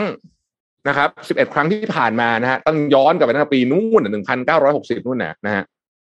soft landing ได้สามครั้งนะฮะอีกแปดครั้งอะ hard landing นะครับ recession ไปแปดครั้งนะฮะเพราะฉะนั้นเนี่ย นี่แหละคือความน่ากลัวของมันนะครับ มาดูอินฟลชัน by category ที่ผ่านมาจนถึงเมื่อสิ้นปีแล้วนี่ยังไม่รวมของปีนี้ที่หนักๆนะฮะมาดูว่าราคาที่อเมริกาเนี่ยของมันขึ้นไปเยอะขนาดไหนนะฮะภาพต่อมานะฮะ นี่คือของที่คนจำเป็นต้องใช้ในชีวิตประจำวันต่าง ๆ เราจะเห็นว่าน้ำมันเนี่ยขึ้นมาละห้าสิบเปอร์เซ็นพูดน้ำมันนิดหนึ่งขณะนี้น้ำมันค่าราคาน้ำมันค้าปลีกขายปลีกที่สหรัฐอเมริกาสูงที่สุดเป็นประวัติการนะครับ แล้วก็เอ่อไบเดนเนี่ยเพิ่งขอจะขอคอนเกรสเอ่อพักการจ่ายภาษีน้ำมันคล้ายๆของเมืองไทยแหละสามเดือนนะครับ แล้วคนก็ด่าเละเลยเพราะว่ามันจะเลือกตั้งกลางเทอมแล้วไงก็เลยคือมันกลายเป็นดุถูกมองเป็นเรื่องการเมืองไป ประเด็นอย่างนี้ครับ มีคนสงสัยว่า อ้าว เฮ้ย ก่อนหนั้านนี่มันเคยมีน้ำมันดิบที่แพงกว่านี้นี่นะฮะ นี่แหละ กลับมาที่เรื่องที่ประเทศไทยเรากำลังมีประเด็นอยู่เรื่องค่าการกลั่นอ่าค่ากลั่นนั่นนะอ่า นะครับ มันเป็นอย่างนี้ ราคาน้ำมันดิบที่เราพูดถึงอะไอ้ Brent อะไรต่างๆนานาเนี่ยนะครับ มันคือน้ำมันที่ยังไม่ถูกกลั่นยังไม่ถูก refine ถูกไหมฮะ มันก็จะมีเอ่อ component ต่างๆนานามากมาย เมื่อคุณเข้าโรงกลั่นแล้วนะฮะ มันก็จะกลายเป็นน้ำมันดีเซล น้ำมันเบนซิน มาเป็นนู่นนี่อะไรต่างๆ เต็มไปหมดเอาไปทำ ต้นทางของพลาสติกพลาสติกอะไรอย่างเงี้ย ประเทศไทยมีโรงกลั่นทั้งหมดหกโรงนะครับ โรงใหญ่ๆ เช่นปตท PTEP อย่างเงี้ย เป็นต้นนะครับเอ้ยไม่ใช่ EP GC พูดผิดเปิดตายแล้วเดี๋ยวก็บอกว่าพูดผิดได้ไง นะ ทีนี้ราคาน้ำมันดิบเนี่ยนะฮะปกติมันจะมี gap กับราคาน้ำมันที่เรียกว่าเป็นราคาน้ำมันสำเร็จรูปนะครับ ไม่ว่าจะเป็นราคาน้ำมันสำเร็จรูปเบนซินหรือว่าดีเซลดีเซลจะแพงกว่า นะครับปัจจุบันนี้ราคาน้ำมันสำเร็จรูปเบนซินมันอยู่มันร้อยห้าสิบกว่าเหรียญนะฮะดีเซลรู้สึกจะร้อยเจ็ดสิบเหรียญซึ่ง gap เนี้ยใหญ่มาก นั่นหมายความว่าเวลาเราดูราคาน้ำมันดิบเนี่ยมันจะดูแต่ราคาน้ำมันดิบอย่างเดียวไม่ได้ ต้องดูราคาน้ำมันที่ถูกกลั่นแล้วด้วยอืมอ่านะครับเมื่อแกลบมันใหญ่แปลว่าน้ำนึกออกไหมคือขาเข้าเท่าไหร่มันจะคูณเปอร์เซ็นต์ขึ้นไปเยอะขึ้นเท่านั้นนะฮะเพราะฉะนั้นนี่ก็คือสาเหตุว่าทำไมตอนนี้เนี่ยราคาน้ำมันถึงปลายทางถึงผู้บริโภคถึงแพง นะครับนี่คือหนึ่งในสาเหตุนะฮะแล้วก็เป็นสิ่งที่คนก็กำลังถกเถียงอยู่ว่าเฮ้ยมันเกิดอะไรขึ้นเนี่ยทีนี้เราจะพามาดูว่า inflation ที่ว่าเนี้ยมันมีกี่แบบนะครับ inflation มีสามแบบนะฮะ inflation แบบที่หนึ่งเนี่ยเราเรียกว่า monetary inflation นะครับซึ่งอันนี้เนี่ยเดี๋ยวเอาชาร์ตอันไปขึ้นมาเลยนะฮะ monetary inflation เนี่ยนะฮะอันนี้เนี่ยใช้เรื่องของ money policy หรือสิ่งที่เฟดใช้เนี่ยอันนี้จะได้ผล นะฮะถ้ามันเกิดจากเรื่องนี้นะครับ ก็คือ monetary inflation เนี่ยยกตัวอย่างเช่นพิมพ์แบงค์เข้าไปเนี่ยคุณพิมพ์แบงค์เข้าไปในระบบไว้เยอะ inflation ก็ขึ้นถูกไหมครับสิ่งที่เฟดทำก็อะดึงเงินกลับ ที่เขาเรียกว่า qualitative tightening อ่าใช่ป่ะดึงเงินกลับเป็นต้นนะครับ เอาอย่างนี้ได้ผลอันนี้ง่ายนะฮะอันที่สองเนี่ยเราเรียกว่า consumer price inflation นะครับเนี่ยอันนี้เนี่ยมันก็อืม con consumer price inflation เนี่ยถามว่า เกี่ยวข้องกับเฟดไหมก็เกี่ยวเหมือนกันแต่ว่าไม่ทั้งหมดเหมือนที่เจอร์มพาวเวลบอกอะนะฮะก็คือคือไม่ใช่ว่าเอ้ยขึ้นดอกเบี้ยปุ๊บแล้วทุกอย่างมันจะราคาลดลงนะครับ และอันสุดท้ายเนี่ยฮะอันเนี้ยที่อเมริกากำลังมีเขาเรียกว่า asset price inflation นะคือการขึ้นของอืมอสังหาริมทรัพย์อ่านะฮะซึ่งบางทีเนี่ยในบางสถานการณ์โดยเฉพาะสถานการณ์แบบนี้เนี่ยนะฮะไอไอดัชนีละอักษรภาษามันพุ่งขึ้นมานะครับ อันนี้ ก็เป็นอีกท่าอีกประเภทหนึ่งที่วิธีการจัดการก็จะไม่เหมือนกันนะเล่าไปเดี๋ยวยาวเกินไปเอาเป็นว่าเวลาเราพูดถึงคำว่า inflation เนี่ยมันไม่ใช่มีแค่ของแพงจากของแบบอาหารแพงหรือน้ำมันแพงอย่างเดียว มันมี inflation ประเภทอื่นด้วยที่ทั้งหมดรวมกัน เราเรียกว่าเป็นเงินเฟ้อนี่แหละนะครับ อืม ประมาณนี้อะนะฮะเดี๋ยวจะเดี๋ยวจะน่าเบื่อกันไปโอ้ยไว้รอไปฟังไม่น่ายาวเบื่อๆนะคว่านดีทุกคนว่ายัดีงยังแบบติดตามอยู่เลยนะคะ พี่แท็บแบบอืมทุกคนรอฟังอะ ครับนั่นแหละฮะก็มีจะเล่าให้ฟังว่าทำไมทำไมความกังวลถึงถึงจริงอะเล่าต่ออีกนิดหนึ่งเล่าต่ออีกนิดหนึ่งว่ามันกระทบกับประเทศไทยยังไงนะครับพอเฟดขึ้นดอกเบี้ยเร็วแบบนี้สิ่งที่มันเกิดขึ้นคืออะไรครับน้องเอ็มหลักการนะครับดอกเบี้ยที่หนึ่งเยอะที่อเมริกาเยอะเงินถูกไหมก็จะ flow ค่ะเงินหมายถึงก็จะว่าไหลเงินกลับก็จะไหลไหลเข้าที่ที่เป็นดอกเบี้ยอ่าเยอะ นั่นแปลว่าไหลออกจากประเทศไทยด้วยถูกไหมฮะและประเทศอื่นๆถูกไหมฮะค่ะสิ่งนี้มันจะไปโชว์ในสิ่งที่เรียกว่า dollar index เวลาเขาพูดในข่าว dollar index ร้อยสี่ร้อยห้าเนี่ยนะฮะdollar index เนี่ยคือการเทียบเงินสกุลดอลลาร์กับเงินสกุลหลักๆอื่นของประเทศ ถ้าเกิดว่ามันอยู่ในระดับที่สมดุลเท่ากันก็คือหนึ่งร้อยนะครับต่ำกว่าร้อยคือดอลลาร์อ่อน มากกว่าร้อยคือดอลลาร์แข็งตอนนี้ dollar index รู้สึกประมาณร้อยห้าหรือเยอะมากอะนะฮะคือดอลลาร์ตอนนี้แข็งมากเพราะดอกเบี้ยสูง นะครับทีนี้พอเงินไหลกลับมันส่งผล คือเวลาเฟดขึ้นดอกเบี้ยเนี่ยมันไม่ได้เกิดเหตุการณ์ขึ้นที่ที่อเมริกานะหมายถึงว่าผลกระทบของมันเนี่ยมันกระทบทั่วโลกนะครับค่ะเพราะมันกระทบกับ เพราะว่าเราใช้เงิน US dollar เป็น reserve ถูกไหมเพราะฉะนั้นเนี่ยพอทำแบบนี้ปุ๊บเงินบาทอ่อน ตอนนี้เงินบาทอ่อนเกิดอะไรขึ้นกับประเทศไทย ต้นทุนการนำเข้าน้ำมันของเราสูงขึ้นค่ะอ่าใช่ไหมฮะโอเคส่งออกอาจจะดี แต่อย่าลืมว่าเราเนี่ยเป็นประเทศที่ต้องบอกว่า sensitive กับราคาน้ำมันมากที่สุดในเอเชียตะวันออก รองจากฟิลิปปินส์อันนี้เคยเล่าให้ฟังไปทีนึงแล้วนะคือเวลาราคาน้ำมันมันขยับเนี่ยประเทศเราจะกระทบเศรษฐกิจเยอะมากเพราะฉะนั้นเมื่อเงินบาทอ่อนนะครับ เราต้องนำนำเข้าน้ำมันที่มันแพงอยู่แล้วเนี่ยด้วยราคาแพงขึ้นไปอีกเพราะว่าเงินบาทอ่อนใช่ไหมอ่า เพราะฉะนั้นเนี่ยเงินเฟอ้อของเราก็มีโอกาสที่จะเร่งตัวขึ้นเร็วกว่า เร็วเร็วกว่าที่เราที่ที่ไม่ได้มีเรื่องค่างเงินเข้ามาอีกอ่าเพราะฉะนั้นเนื่องจากว่าประเทศเราเนี่ยนำเข้าสุทธิพลังงาน แล้วก็นำเข้าสุทธิพลังงานแบบ คือเอฟเฟกของมันอะสูงด้วยนะฮะดังนั้นเรื่องนี้จึงจึงเป็นเรื่องที่กระทบทั่วโลกเลย ไม่ใช่กระทบเฉพาะเฉพาะเอ่ออเมริกา ทันทีที่เฟดเปลี่ยนใจขึ้นแบบนี้ปุ๊บมันจะกระทบเป็นโดมิโนแบบนี้เลย อืมนะฮะเพราะฉะนั้นเนี่ยดำนี่คือสาเหตุว่าทำไมทำไมนักลงทุนสีเขียวถึงหนูจะบอกว่าสีเขียวแล้ว เวลาเจอไอ้เรื่องใส่ดอกเบี้ยแล้วมากถึงถึงถึงเซนซิทีฟขนาดนี้ ก็เพราะมันเป็นแบบนี้นี่เองนะ อืมอ่าโอเคเข้าใจละ แล้วต้นทุนของธุรกิจแต่ละธุรกิจก็จะสูงขึ้นมากด้วยนะคะถูกต้องคือทั้งทั้งราคาเชื้อเพลิง ทั้งค่าดอกเบี้ยหมายถึงว่า ค่าใช้จ่ายดอกเบี้ยค่ะ คือเหมือนกับว่าใช่แต่เดิมอะคือตอนที่ตอนที่ดอกเบี้ยมันต่ำอยู่อะก็ชอบให้โฟลตนะหมายถึงว่าชอบกู้แบบ floating ที่บอกว่าเป็น MLR MRR อะไรอย่างงี้ใช่ไหมคะ แต่ว่าอืมเสร็จเลยปรากฏว่าพอมันขึ้น อ้าวทีนี้ทำไงอะ คือต้นทุนทางการเงินคือสูงขึ้นโดยอัตโนมัติ แล้วน้ำมัน ซ้ำเติมเข้าไปอีก จะขายราคาถูกก็ไม่ได้ ก็ต้องขายแพง ขายแพงเสร็จไม่มีคนซื้อ นี่แหละครับ ก็คือ stagflation นี่แหละก็จะเป็นแบบนี้เลยท่านี้เลยที่เอ็มอธิบายเนี่ยแบบนี้เลยผมว่ามันเป็นอย่างนี้จริง ๆ ตอนนี้เนี่ยสิ่งที่คนกำลังกังวลมากก็คือสิ่งที่เอ็มพูดอะครับ ว่าว่าเอ่อต้นทุนมันสูง แล้วอย่าลืมนะว่าไม่ใช่เฉพาะภาคเอกชนนะครับ ที่น่ากลัวไม่แพ้กันคือภาครัฐอืมเพราะช่วงโควิด เนี่ย คือเราอยู่ในอัตราดอกเบี้ยต่ำมานานมากครับ เรียกว่า นานจนลืมไปแล้ว ว่าดอกเบี้ยมันเคยสูงนะเออใช้คำนี้แล้วกันคือมันนานมากแล้วอะเราอยู่ในสภาวะดอกเบี้ยต่ำเนี่ยมันนานมากๆแล้วทุกคนก็กู้เงินอะไรกันแบบชิลมากใช่ไหมฮะอืมพอโควิดอ้าวเฮ้ยมันต้องกู้เงินเยอะอะเราก็อะก็กู้ก็กู้ไม่เป็นไรเพราะว่าดอกเบี้ยมันน้อยไหมฮะเรารู้สึกว่าให้ยต้นทุนทางการเงินเนี่ยเวลาไปเปิดดูอะมันไม่เยอะอะเพราะว่ามันดอกเบี้ยมันต่ำแต่ตอนเนี้ยมันไม่ต่ำแล้วฮะแต่หนี่มันยังคืนไม่ทันไงใช่ปะเพราะฉะนั้นเนี่ย ภาระหนี้ของทั้งภาครัฐ ทั้งภาคครัวเรือนทั้งภาคเอกชนเนี่ยจะสูงขึ้นอย่างมโหฬารต้นทุนทางการเงินจะสูงขึ้นเรื่องที่เอ็มบอกพอมันเป็นแบบนี้ปุ๊บเนี่ยมันดึงกำลังซื้อออกจากระบบนะฮะในขณะเดียวกันต้นทุนแพงขึ้นด้วย คือจะไม่ขึ้นก็ไม่ได้อย่างเงี้ย มันก็จะวนกลายเป็นอะไรที่แบบ นี่แหละกลัวว่าธุรกิจมันจะล้มนี่แหละถ้าสมมติว่าธุรกิจล้ม คนก็จะไม่มีงานทำคนไม่มีงานทำในขณะที่ค่าครองชีพสูงขึ้น อะมีโอกาสจะเป็นแบบนั้นสูงมากๆ คืออะถ้าอย่างนั้นเดี๋ยวไปเล่าต่อให้ฟังเรื่องนี้แล้วกันว่า ว่าว่าทำไมมันน่ากลัวขนาดไหนนะครับ ล่าสุดเมื่อวานนี้เนี่ยมีคำสัมภาษณ์ของนายกรัฐมนตรีของศรีลังกาออกมานะฮะเลยอยากจะเล่าให้ฟังในสภาพที่ประเทศศรีลังกานะครับ เมื่อวานนี้เองนะฮะนายกรัฐมนตรีรานิลวิกรมสิงห์เหของศรีลังกาเนี่ยนะครับ ก็ออกมายอมรับต่อรัฐสภานะฮะอันนี้ข่าวของ Voice of America ว่าเศรษฐกิจที่ประเทศกำลังเผชิญหน้านั้นพังพินาศลงแล้วนะฮะหลังจากเกิดปัญหาขาดแคลนอาหาร พลังงานและไฟฟ้าในประเทศมานานหลายเดือนนะครับ ซึ่งรัฐบาลพยายามหาเงินกู้ต่างประเทศอยู่นะครับ แต่ว่ายังไม่สำเร็จนะฮะการออกมายอมรับในสภาพของประเทศของนายกในครั้งนี้เนี่ยไม่ได้มีการระบุถึงความคืบหน้าใหม่ใด ๆ นะครับ ในสัปดาห์นี้เนี่ยสภาสมาชิกสภาของพรรคฝ่ายค้านสองพรรคไม่เข้าร่วมประชุมนะครับ เพื่อประท้วงเอ่อนายกที่ไม่สามารถฟื้นฟูเศรษฐกิจได้ซึ่งจริง ๆ เขาเพิ่งรับตำแหน่งมาไม่ถึงเดือนนะฮะก็เอิ่มนายกรัฐมนตรีเนี่ยบอกว่าศรีลังกาไม่สามารถซื้อพลังงานนำเข้าได้เนื่องจากบริษัทพลังงาน เออเป็นหนี้เจ็ดร้อยล้านดอลลาร์นะครับแล้วก็ไม่มีประเทศไหนยอมขายให้นะครับ แล้วก็ส่งผลให้ตอนนี้เนี่ยศรีลังกาเนี่ยขาดทั้งอาหารน้ำมันไฟฟ้ารวมไปถึงยานะครับ แล้วก็ประชาชนเนี่ยต้องต่อแถวยาวเหยียดนะฮะในการซื้อหรือว่ารับสินค้าที่ดำรงที่ที่จำเป็นต่อการดำรงชีพนะครับ ที่ผ่านมาเนี่ยศรีลังกาได้รับวงเงินเครดิตจากอินเดียเป็นมูลค่า 4,000 ล้านดอลลาร์เพื่อ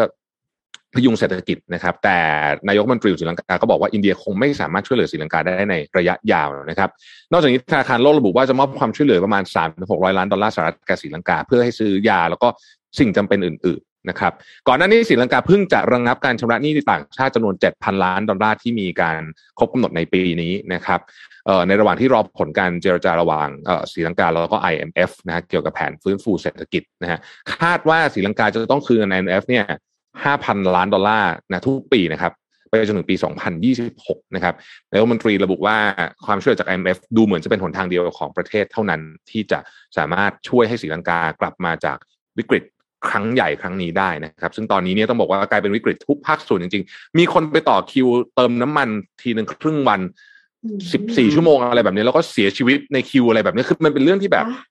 ทรหดมากๆ จริง ๆ นะฮะ อืม เงินเฟ้อที่ประกาศล่าสุดมานี่สี่สิบเปอร์เซ็นใช่ไหมครับ ทะลุเยอะมากเกินคือสี่สิบจำไม่ได้แล้วว่ามันเยอะขนาดไหนนะฮะคือเยอะจริงๆนะครับครับสี่สิบห้าจุดสามครับ เทียบ year on year อืม เพราะฉะนั้นน่ะ คือเราก็เราก็ต้องเราก็ต้องแหมเราก็อยากจะให้ระมัดระวังเรื่องนี้เหมือนกันนะฮะอะพูดถึง inflation นะสุดท้ายแล้วสุดท้ายแล้วจริงๆนะฮะเดี๋ยวทุกคนจะแบบเบื่อหลับกันซะก่อนเอ่อผมจะให้ดูรูปนี้นะฮะเดี๋ยวทีมงานเอารูปนี้ขึ้นให้พี่นิดนึงนะฮะ รูปนี้เนี่ยเป็นภาพของ inflation ทั่วโลกครับอ่าซึ่งอืมเวลา Statista เขาเอามาให้ดูเนี่ย มันก็สามารถมองเห็นภาพได้ชัดเจนมากทำเป็น code color code มานะฮะนี่ดูว่า inflation ตอนนี้เนี่ย ทั่วโลกเป็นยังไงบ้างนะฮะสีแดงๆ นี่คือ inflation หนักมากๆนะฮะถ้าเกิดแดงเข้มเลยเนี่ยนะฮะก็คือเกินห้าสิบเปอร์เซ็นจะเห็นว่าเนี่ยเอออาร์เจนตินาตุรกีอะไรพวกเนี้ยนะฮะไอ้ห้าร้อยเปอร์เซ็นต์นี้ประเทศอะไรไม่รู้อยู่ในแอฟริกานะครับเงินเฟ้อห้าร้อยเปอร์เซ็นต์บ้าไปแล้วนะฮะเออเนี่ย เข้มๆเนี่ยก็จะก็จะเฟ้อมากนะครับ รัสเซียก็เกินสิบเนาะก็จะเข้าไปสู่เอ่อโหมดค่อนข้างเฟ้อเหมือนกัน ชมพูเนี่ยคืออยู่ในโหมดอ่าเรียกว่าเป็น high inflation นะฮะ high inflation ประเทศไทยเนี่ยเรายังอยู่ในกลุ่มที่ฟ้าน้อยแล้วนะ คือสีฟ้าเหลือไม่เยอะแล้วนะเห็นไหมฮะมาทางขวาขวาในแถวเอเชียในสีฟ้านะฮะแล้วก็ยุโรปนิดหน่อย แต่ยุโรปเองเดี๋ยวจะเฟ้อเยอะเหมือนกัน เพราะฉะนั้นสถานการณ์เงินเฟ้อปีนี้ ไม่ธรรมดาจริง นะครับ global inflation outlook ภาพนี้บอกเราเลยว่าโอ้โหปีนี้เนี่ยน่ากลัวมากนะครับสถานการณ์เงินเฟ้อน่ากลัวมากทำยังไงดีคะพี่แท็บทำยังไงดีใช่ไหมฮะเอ่อหมายถึงว่าเราหรือรัฐบาในลฐานะทำยังไงในดีฐานะตัวละประชาชนแล้วกันตัวประชาชนประชาชนทำยังไงดีใช่ไหมเออโอเค ถ้าเป็นธุรกิจเนี่ย คิดว่าตอนเนี้ยเป็นเวลาที่ต้อง streamline แบบอย่างมากเลย คือต้องมาดูเลยว่าอะไรจำเป็นอะไรไม่จำเป็นตัดอะไรได้ตัดมีโอกาสเลยขอใช้คำนี้เลยว่า ตอนเนี้ยต้องมองช็อตเทอม survival ก่อน กว่า long term ปกติไม่อยากพูดคำนี้ทำไมต้องทำเออีกแล้วอไม่อยากพูดคำนี้เลยนะ เพราะว่าจริงๆเป็นคำพูดที่แบบพูดแล้วรู้สึกไม่ค่อยสบายใจเท่าไหร่แต่ว่าต้องมองช็อตเทอม survival ก่อนลองเทอมเลยละตอนเนี้ยนะฮะแล้วก็ต้องมา streamline ดูเลยว่าอะไรที่ไม่จำเป็นจริง ๆ แล้วก็ project ที่โอกาส ถึงแม้ว่าจะดู promising นะ แต่โอกาสคือเปอร์เซ็นต์ต่ำอะถึงแม้จะ project ที่เราอยากทำแต่ว่าแบบเปอร์เซ็นต์มันเปอร์เซ็นต์สำเร็จต่ำเนี่ยอาจจะต้องยอมถอยไปก่อน อืม เป็นเป็นช่วงเวลาที่ยากลำบากของคนทำธุรกิจมาก เพราะว่ามันเป็นช่วงเวลามันไม่หนุกกว่าเอ็มใช่ป่ะแบบอืมเครียดตลอดเวลา cut cost streamline ไม่หนุกเลยเบื่อน่าเบื่อที่สุด แล้วก็เครียดด้วยคนทำงานก็เครียดใช่ไหมแต่มันมันมันหนีไม่ได้จริงครับอย่างที่เราเห็นภาพเนี้ยเนี่ยภาพเนี้ยเป็นภาพที่ให้เห็นว่าเฮ้ยปัญหานี้มันแบบหนักหนาสาหัสจริง ๆ แล้วก็ไม่มีธนาคารกลางใดธนาคารกลางหนึ่งแม้แต่กระทั่งเฟดเองก็ตาม ที่จะแบบเฮ้ย ปั๊บเราจะแก้ปัญหาได้ก็อย่างที่บอกกันนะฮะแปดต่อสามนะเน้นอีกครั้งหนึ่งนะครับว่าสิบเอ็ดครั้งนะครับ hard landing ไปแปด soft landing ไปสามนะฮะก็ผมก็ไม่ค่อยจะสบายใจสักเท่าไหร่นะครับเนาะถ้าเกิดดูสถิติแบบนี้นะฮะก็นั่นแหละฮะเพราะฉะนั้นเราก็ต้อเรางกอต้ดเงินสดไว้อย่างนี้เหรอคะใช่ต้องกอดเงินสดไว้ แล้วอย่าลืมนะครับว่าเงินสดที่ไม่ใช่ของเราพูดคำนี้นะ เงินสดของแบงก์อะที่เรากู้อยู่นะฮะ ไม่ได้หมายความว่ามันจะ roll over ไปได้ตลอดนะครับ นี่เตือนคนทำธุรกิจทุกคนเลยนะฮะเครดิตที่คุณมีกับแบงก์ที่คุณใช้อยู่ตอนนี้เนี่ยเขาเอาคืนเมื่อไหร่ก็ได้นะครับอืมอย่าลืมเรื่องนี้นะบางคนเพลินน่ะ บางคนแบบผ่านก็เลยโรเวอร์มาตลอด ต่อได้ก็มีปัญหาเนี่ยเฮ้ยเขาไม่ได้หมายความว่าจะต่อให้คุณไปตลอดนะอย่าลืมนะครับ credit crunch กำลังจะเกิดขึ้น เพราะว่าเงินกำลังถูกดึงออกจากระบบมโหฬารตอนนี้ อย่างที่อธิบายให้ฟังเงินถูกดึงออกจากระบบเยอะมาก เพราะฉะนั้น credit crunch กำลังจะเกิดขึ้น แบงก์ อาจจะเลือกที่ไม่ปล่อยกู้แล้วอยู่นิ่งๆ เพื่อรักษาอัตรา NPL ให้ต่ำเป็นไปได้ อืม เป็นไปได้อืมเพราะว่าเงินเงินเงินเฟ้อตอนนี้เนี่ยมันสูงเกินกว่าระดับที่จะ healthy กับเศรษฐกิจไปละคือมันจะมีเงินเฟ้อระดับหนึ่งนะครับ ที่ดีนะฮะหมายถึงว่าอืมถ้าเงินไม่เฟ้อเลยก็ไม่ดีนะโตเออมันมันมันก็คือเศรษฐกิจเติบโตเอาเงินเฟ้อนิดหน่อยสามสี่เปอร์เซ็นอะไรแบบเนี้สองสามเปอร์เซ็นรับได้ อย่างที่บอกตอนนี้ประเทศใหญ่ ๆ อย่างอังกฤษอเมริกาเนี่ย มันไปแตะแตะแบบ เก้าแปดเก้าสิบเปอร์เซ็นแล้วอะยุโรปเนี่ยเดี๋ยวจะเห็นสิบเปอร์เซ็นหลายประเทศเลยแหละหลังจากเนี้ยนะฮะเพราะฉะนั้นก็นั่นแหละครับ มีคนถามค่ะว่าใครรวยไหมคะหมายถึงว่ามันจะมีคนที่จนใช่ไหมแล้วมีใครรวยอีกไหมตะกี้นี้พี่แท็บพูดถึงรัสเซียไปแล้ว คืออมเหมือนกับว่าคนที่ถือน้ำมันถือพลังงานฟอสซิล เนี่ย น่าจะรวยขึ้น แต่ว่านอกเหนือจากนั้นนะคะ มีอีกไหมคะก็ก็คนที่ คือคือในสถานการณ์แบบนี้ก็คิดว่าคนที่เหมือนกับโอเค มันมี opportunity เนาะยกตัวอย่างเช่น ตอนเนี้ยมันก็จะมีกองทุนที่แบบไปช็อตสินทรัพย์ทั่วโลกนะฮะเพราะว่ารู้ว่ามันกำลังจะลงคาดการณ์ว่าจะลง เพราะฉะนั้น ก็เขาก็ได้ทำกำไรได้เหมือนกันแต่มันเป็นมันเป็นคนส่วนน้อยอะอืมน้อยมากๆอะ คือมันแบบคือมันไม่ดีอะบรรยากาศมันไม่ดีอะนะแน่นอนประเทศที่ส่งออกน้ำมันก็คงจะโอเคเออใช้ได้อยู่ในตอนนี้นะครับสถานการณ์แต่ว่าเขาก็ไม่อยากให้ราคาน้ำมันสูงเกินไปอะต้องอธิบายอย่างนี้ก่อน ราคาน้ำมันเนี่ย มันจะมีจุดที่เมื่อถึงจุดหนึ่งเนี่ยนะฮะวันก่อนผมผมผมเพิ่งคุยกับ เรียกว่าเป็นผู้รู้ในวงการเลยเนี่ยบอกว่าเมื่อถึงจุดหนึ่งเนี่ยดีมานมันจะปักหัวลงเลย แล้วมันจะลงยาว คือเมื่อราคาน้ำมันมันแพงมาถึงจุดหนึ่งอะมนุษย์จะปรับตัวฮะอืมคือปรับตัวอย่างนี้เลยนะมันเคยเกิดเหตุการณ์นี้ขึ้นทำให้ราคาน้ำมันเนี่ยถูกไปหลายปีแบบเป็นหูเจ็ดแปดปีมั้งตอนนั้นนะคือมันสูงมากตอนนั้นราคาน้ำมันมันสูงแบบเนี้ยเสร็จแล้วพอมันสูงถึงจุดหนึ่งคนแบบไม่ไหวละคือก็สมมตินะฮะยกตัวอย่างเช่น ปั่นจักรยานไปทำงานเลยอะอย่างนี้เลยอะคือคือปรับตัวแบบนี้นึกออกไหมเพราะมันไม่ไหวจริงๆอะถึงจุดนั้นปุ๊บเนี่ยราคาดีมาน้ำมันมันจะหักหัวลงแบบ หัวทิ่มเลยนะฮะครับแล้วมันจะไม่ขึ้นอีกหลายปี ซึ่งกลุ่มประเทศโอเปก plus เนี่ยเขารู้เรื่องนี้ดี เพราะฉะนั้นจะสังเกตว่าเขาจะไม่ปล่อยราคาน้ำมันมันสูงเกินไปพูดง่ายๆคือจะไม่ให้เจ็บมากเกินไป แต่อยู่ให้เจ็บแบบเจ็บในระดับแบบเจ็บยังไม่ค่อยจำอะเจ็บร้อยกว่าร้อยกว่าทนได้อะเออเนี่ยอย่างเงี้ย เพราะฉะนั้นเราจึงคาดการณ์ได้ว่าเราจะไม่เห็นหรอกราคาน้ำมันสองร้อยอะนี่ความคิดเห็นพี่นะครับเพราะว่าถ้าเป็นอย่างนั้นจริงๆอะพฤติกรรมมนุษย์จะเปลี่ยนเลยฮะอืมแต่ราคาน้ำมันมันจะวิ่งอยู่ประมาณนี้แหละร้อยสิบร้อยหนึ่งร้อยสามสิบไม่ไม่เกินตรงนี้ เออแถวๆนี้แถวๆนี้ภาคธุรกิจก็อาจจะหยุดการผลิตไปเลยก็ได้นะคะ เพราะว่าเออคือแบบถ้าไม่ถ้าทำดีกว่าผลิตแล้ไม่คุ้มอะใช่มันจะทำแล้วยิ่งกลายเป็นติดลบไปเรื่อยๆก็คือหยุดไปเลย ถ้าหาทางเลือกไม่ได้เอออยู่เฉยๆดีกว่า คือถ้าเกิดมันจะมีช็อตแบบเฮ้ยงั้นเราอยู่เฉยๆดีกว่าใช่ปะเออ บางทีการไม่ทำอะไรเลยก็ดีที่สุด ใช่ คือมันจะเขาจะไม่พยายามไม่ให้ถึงจุดนั้นเพราะถึงจุดนั้นเรื่องใหญ่เลยฮะมันจะมันจะเปลี่ยนมันจะชิฟวิถีชีวิตและและยากและยากอืมอืม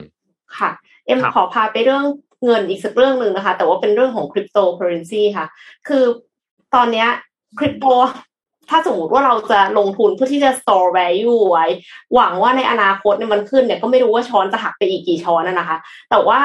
การที่นำคริปโตมาทำให้มันเป็นเหมือนเงินจริง ๆ ที่เรามาแลกเปลี่ยนสินค้าหรือบริการเนี่ยมันก็อาจจะเป็นวิธีที่ดีก็ได้ค่ะ อันนี้คือสิ่งที่ Binance เขาออกฟีเจอร์ใหม่มาค่ะ Binance เนี่ยออกฟีเจอร์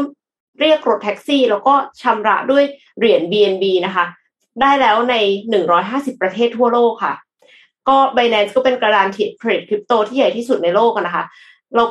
เขาเพิ่งเพิ่มฟีเจอร์นี้เป็นฟีเจอร์ที่เรียกแท็กซี่ แล้วก็คือที่ ในยูเครนเนี่ย คือมีมีแท็กซี่ที่แบบว่าเป็นหน้าตาเขียนว่า Binance เลยนะคะ โดยที่คนที่ใช้ Binance เนี่ย ก็เข้าไปที่ Binance Pay แล้วก็ปัดหน้าจอจากแอป Binance ลงให้สุดเนี่ยจะเจอบริการต่างๆ มากมายให้เลือก แต่ว่าเมืองไทยอะยังไม่มีนะ คือยังไม่ได้มี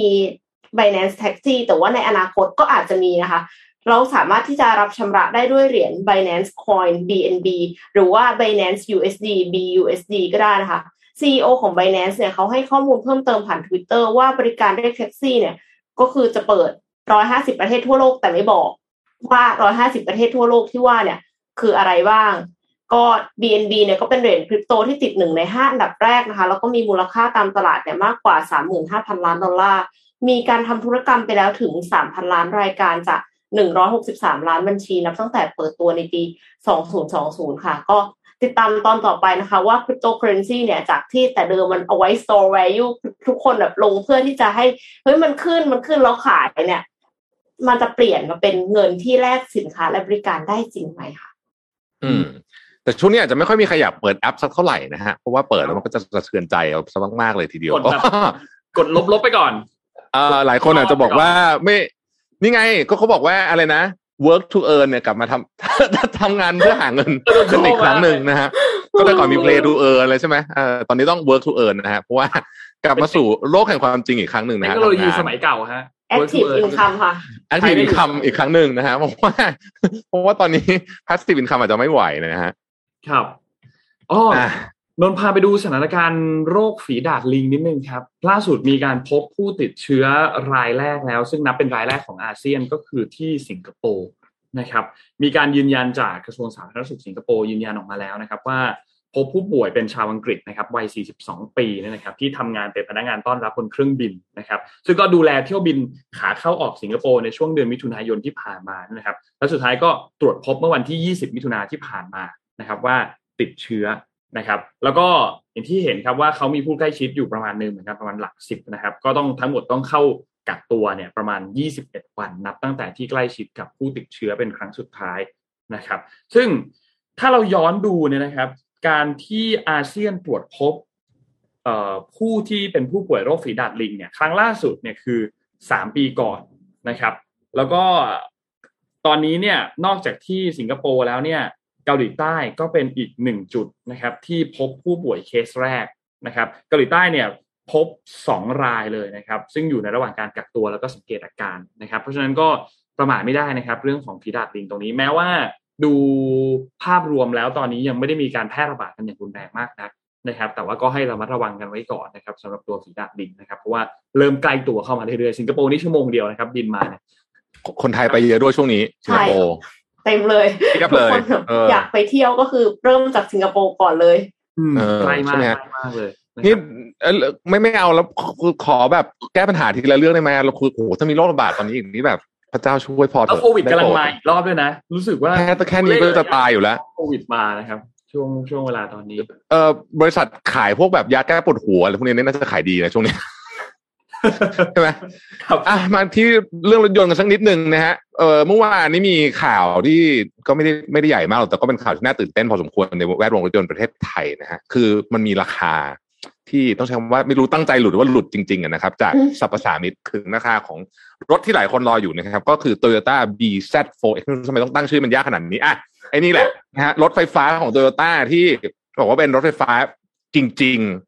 คือรถไฟฟ้าที่ถูกออกแบบรถไฟฟ้าจริงๆรุ่นแรกของ Toyota นะครับ ซึ่งคาดการว่าจะประกาศราคาขายในประเทศไทยที่ 1.86 ล้านบาทนะซึ่งรวมกับส่วนลดต่างๆเลยของของรัฐบาลเราด้วยนะฮะ 1.86 ล้านบาทนะครับอะเปิดไปดูซิว่ามีรูปอื่นอีกไหมที่ส่งไปกี่รูปแบบเมื่อกี้เออนี่นะฮะก็ ก็เป็นสไตล์โตโยต้านะครับแล้วก็แต่ว่าเนื่องจากว่าเออหลายคนที่อาจจะแบบ กังวลกับยี่ห้อใหม่ๆ รถไฟฟ้าไม่รู้ยี่ห้อใหม่เป็นยังไงอะไรเนี่ยนะฮะโตโยต้าเป็นแน่นอนเป็นแบรนด์ที่อยู่คู่กับ ไม่ใช่เฉพาะคนไทยแต่ว่าทั่วโลกเป็นแบรนด์ที่ได้รับความไว้วางใจสูงมากที่สุดแบรนด์หนึ่ง เพราะฉะนั้นก็คาดว่าน่าจะขายถล่มทลายเลยทีเดียว เพราะว่าด้วยราคานี้มันไปชนกับ D segment ของ Toyota คือพวก Camry แล้วคันนี้ใหญ่นะฮะคันนี้เท่าคันเท่าประมาณสัก X3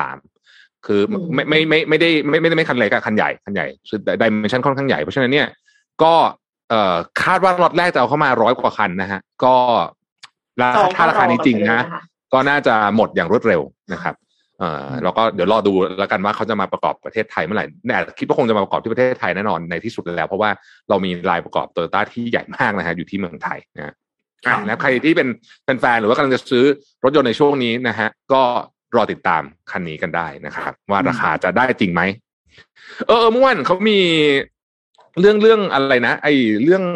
เรารายงานข่าวเรื่องเตาเรื่องอะไรไปยังนะเห็นเขามีอยู่ในอินเทอร์เน็ตเออพี่ยังมันยังไงนะฮะเขาเอาเล่าแบบสั้นก็ได้อะเตามาหาเศรษฐีใช่ไหมครับ คือมีคนเขียนมาไม่รู้รายละเอียดเหมือนกันนะว่า จริงๆแล้วมันเกิดขึ้นมาจากอะไรบ้างแต่ภาพรวมแล้วเนี่ย ดูเหมือนว่ามันจะมีปัญหามาแบบประเด็นที่ราคาของต้นทุนพวกแก๊สหุงต้ม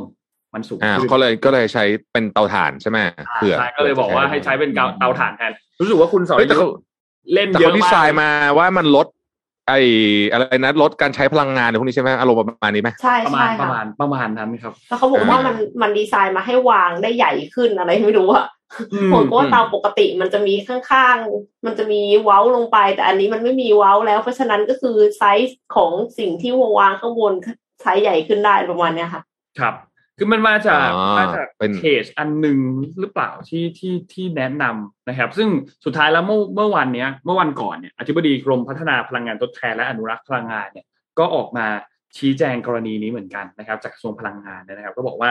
ด้วยสถานการณ์ราคาพลังงานในประเทศที่มันสูงขึ้น แล้วก็กลุ่มเชื้อเพลิงกลุ่มก๊าซหุงต้มเนี่ยมันมีผลกระทบมาจากเรื่องของยูเครนรัสเซียเนี่ยต่างๆนะครับ แล้วก็เป็นอีกหนึ่งทางเลือกในการลดผลกระทบดังกล่าว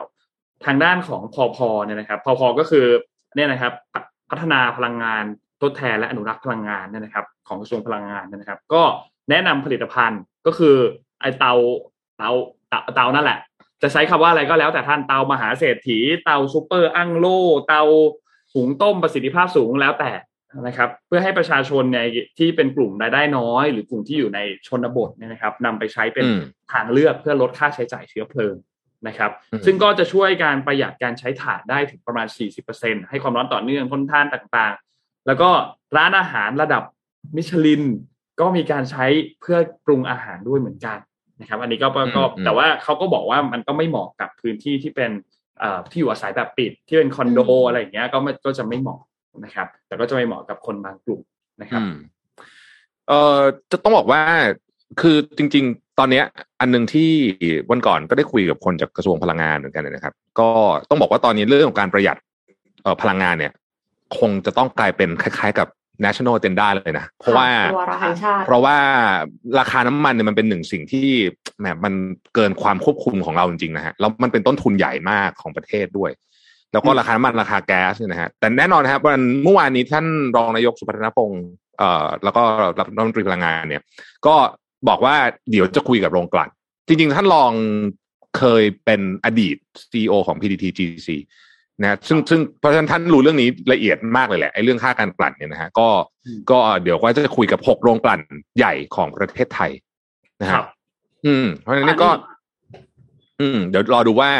ผลจะเป็นยังไงบ้างนะครับ ในเรื่องของค่าการกลั่น ซึ่งค่าการกลั่นสูงขึ้นจริง ๆ นะครับ แต่ว่าโรงกลั่นเขาก็มีคำอธิบายนะก็มีคำอธิบายจากฝั่งเขา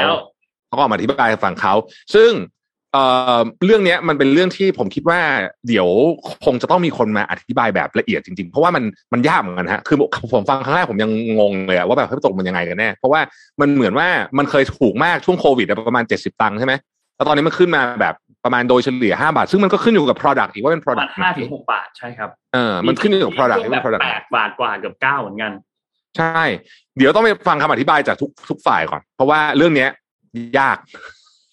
คือคนไม่ได้อยู่ในวงการเนี่ยฟังก็จะงงมากว่าแบบ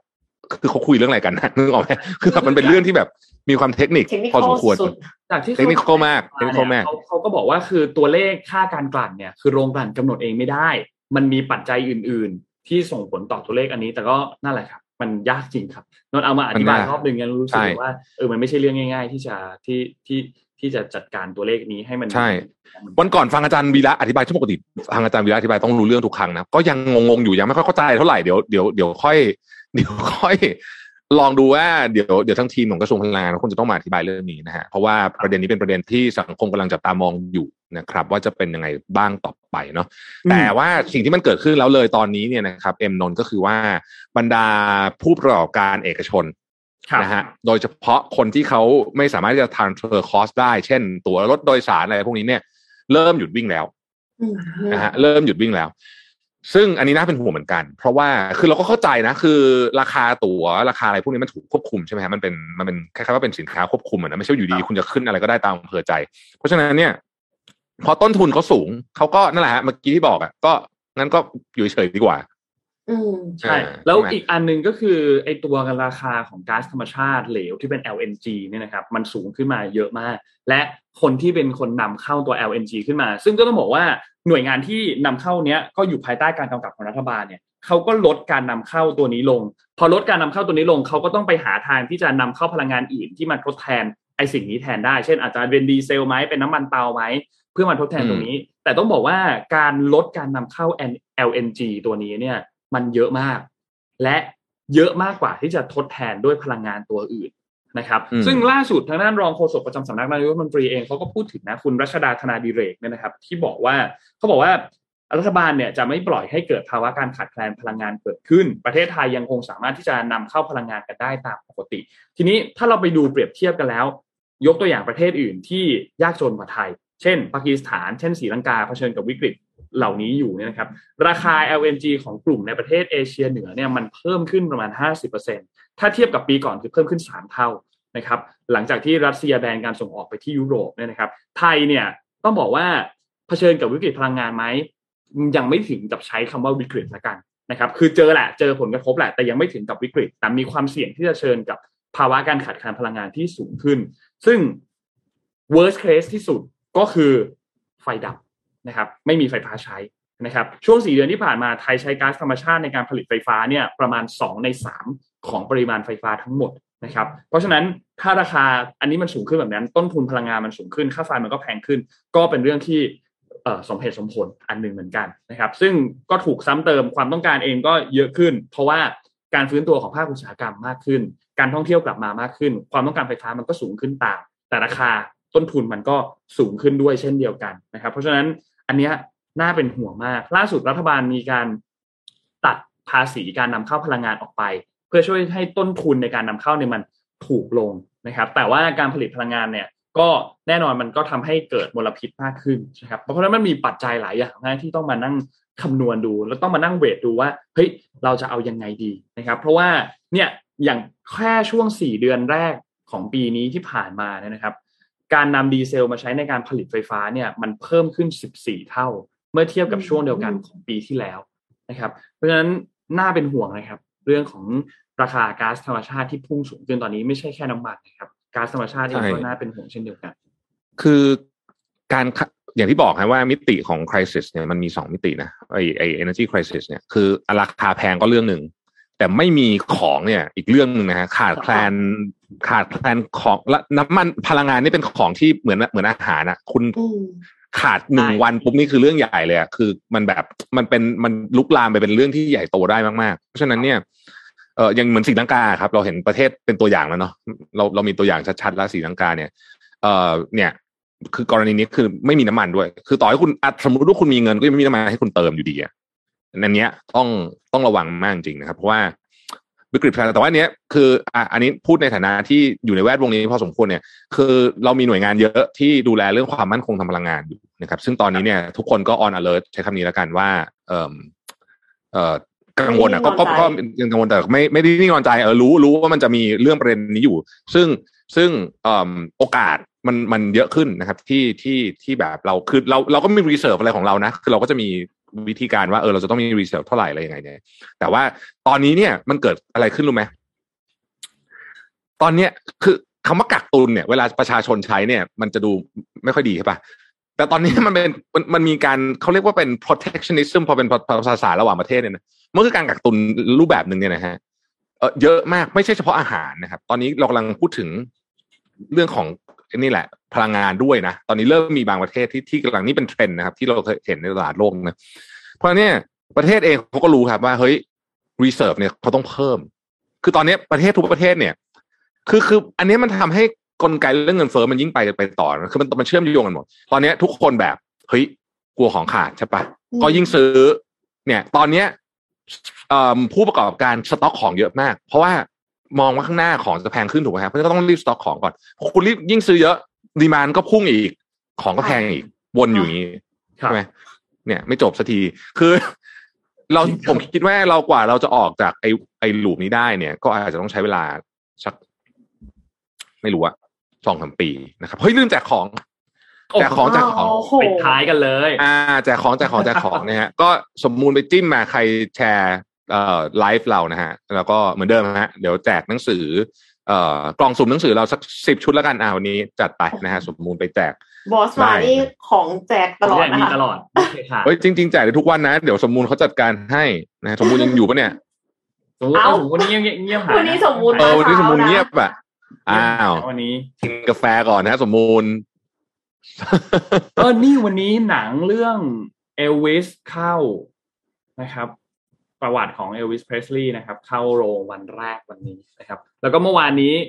Obi-Wan Kenobi EP หกตอนสุดท้ายฟินมาก ไม่รู้ว่าได้ดูกันหรือยัง แต่ว่า EP หกฟินมาก เออ ไม่ได้ดูเลยอะเพราะว่าคือคือพี่เนี่ยไปดู พี่ดูซีรีส์เรื่อง Blacklist ใช่ป่ะแล้วมันก็อยู่ดีมันก็ ตอนนั้นก็มันก็จบไปอะไรแบบงงๆอะไรอย่างเงี้ยนะเฮ้ยแต่มาซีซั่นใหม่มา Netflix คือไม่รู้มันมาที่อื่นก่อนนะ แต่ว่ามันมันเข้าใน Netflix แล้วซีซั่นเก้าก็เลยตอนนี้ก็เลยดูอยู่ แล้วก็แล้วซีรีส์มันเยอะมากอะ Stranger Things นี่ก็ยังดูไม่จบเลยภาคภาคครึ่งแรกเนี่ยนะครับเออยังดูไม่จบเลย แล้วคือตอนนี้ซีรีส์รัวมากครับในสตรีมมิ่งตอนนี้แบบเยอะจัดเลยฮะมีซีรีส์ดีๆ เพียบเวลาไม่มีฮะ ตอนนี้คืองานก็ยุ่งเวลาไปนอนก่อนเลย เออซีรีส์ก็อยากจะมาครับ Money Heist ของเกาหลีมาครับพรุ่งนี้เออใช่ไหมเออ Money Heist นี่ก็เป็นเคสที่ทำบิลบอร์ดแล้วคนพูดถึงเยอะมาก เมื่อวานนนเล่าให้ฟังแล้วเอามาโชว์แล้วโอ้โหสุดยอด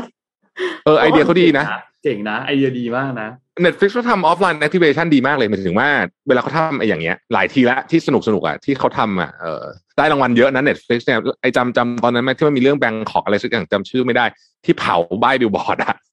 นั่นนั่นนุกเขาไปชิงรางวัลที่คานส์นะตอนนี้เขามีงานตัดสินงานโฆษณา Cannes Lions อยู่ตอนเนี้ย ที่เมืองคานส์ก็เป็นแวดวงเดี๋ยวเราก็จะมาอัปเดตข่าวกันให้ฟัง อืมครับนะว่าเป็นยังไงบ้างนะฮะอะอืมครบถ้วน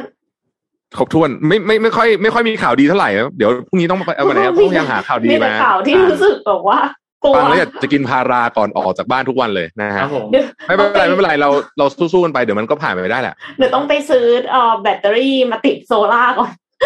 จะได้ไฟไม่ดับเฮ้ยไหนขอๆก็เดี๋ยวเดี๋ยวพูดเรื่องไฟดับนิดนึง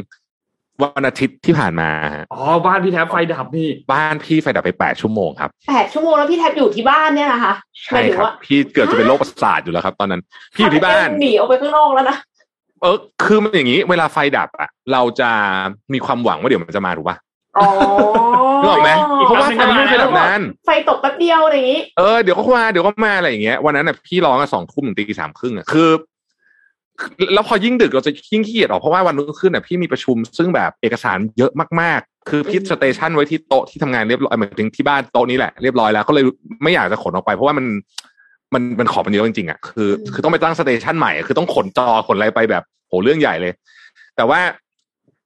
บ้านข้าพเจ้าไม่รู้ดวงซวยสุดเลยมั้งคือแม่งดับนานสุดในถนนเลยอะหมายถึงว่าซอยนี้ซอยนี้ซอยนี้ดับนานสุด ก็แปดชั่วโมงฮะพี่พี่น้องคือแบบว่า แล้วมันร้อนร้อนด้วยมันร้อนมากอืมนะฮะแล้วก็แล้วก็แบตมือถือก็แบบวันนั้นพี่โทรไปหา call center การไฟฟ้ามันเขาน่าจำพี่ได้แล้วอะเขาบอกว่าเขาโทรไปถามตลอดเลย ทุกครึ่งชั่วโมงว่าเมื่อไหร่ไฟจะมาเมื่อไหร่ไฟจะมาก็แบบซ่อมอยู่ค่ะซ่อมอยู่ค่ะ ซึ่งน่าสนใจเพราะว่าไม่เคยอยู่ในสภาวะไฟดับในกรุงเทพแบบเนี้ยมาตั้งแต่โหจำจำตั้งแต่ต้องใช้คำว่าตั้งแต่จำความได้เลยนะ เพราะว่านานที่สุดที่เคยดับก็แบบครึ่งชั่วโมงอะไรอย่างเงี้ยนี่ก็นานแบบโอ้โหจะเป็นลมเลยนะครึ่งชั่วโมงอะ มันดับไปแปดชั่วโมงเจ็ดชั่วโมงกว่าปวดหัววันนั้นแน่เลยแถวใครอยู่แถวพระรามเก้าจะนึกออกว่าพระรามเก้าฝั่งเนี้ยตัดใหม่เนี่ยแต่วันนั้นฝนตกหนักจริงฝนตกหนักด้วย วันนั้นฝนตกหนักวันนั้นฝนตกหนัก แล้วก็แล้วก็เออเนี่ย ก็ก็ไฟดับแต่ว่า คือเขาบอกว่าสายไฟฟ้าแรงสูงขาดอืมไม่ใช่หม้อแปลงคือถ้าหม้อแปลงระเบิดนี่เร็วฮะค่ะหม้อแปลงระเบิดแป๊บเดียวก็เสร็จละแต่ว่าสายไฟฟ้าแรงสูงขาดเนี่ย เออนานนะนานมากนะฮะแปดชั่วโมงเพราะฉะนั้นเนี่ยนะครับ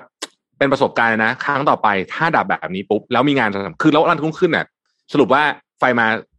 ตีสามกว่าใช่ป่ะแต่ตอนนั้นมันแบบร้อนแล้วก็หงุดหงิดอะหลับจริงๆอะหกโมงนะฮะตื่นเจ็ดโมงครึ่งนอนไปชั่วโมงครึ่งพี่ใช้งานแปดโมงครับ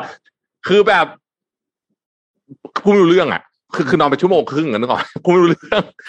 เป็นเป็นการพรีเซนต์ที่แย่มาก เสร็จแล้วเสร็จแล้วครั้งต่อไปจะบอกเลยว่าจะจะบอกตัวเองว่า ถ้าไฟดับแล้วมีงานสำคัญวันรุ่งขึ้นเนี่ย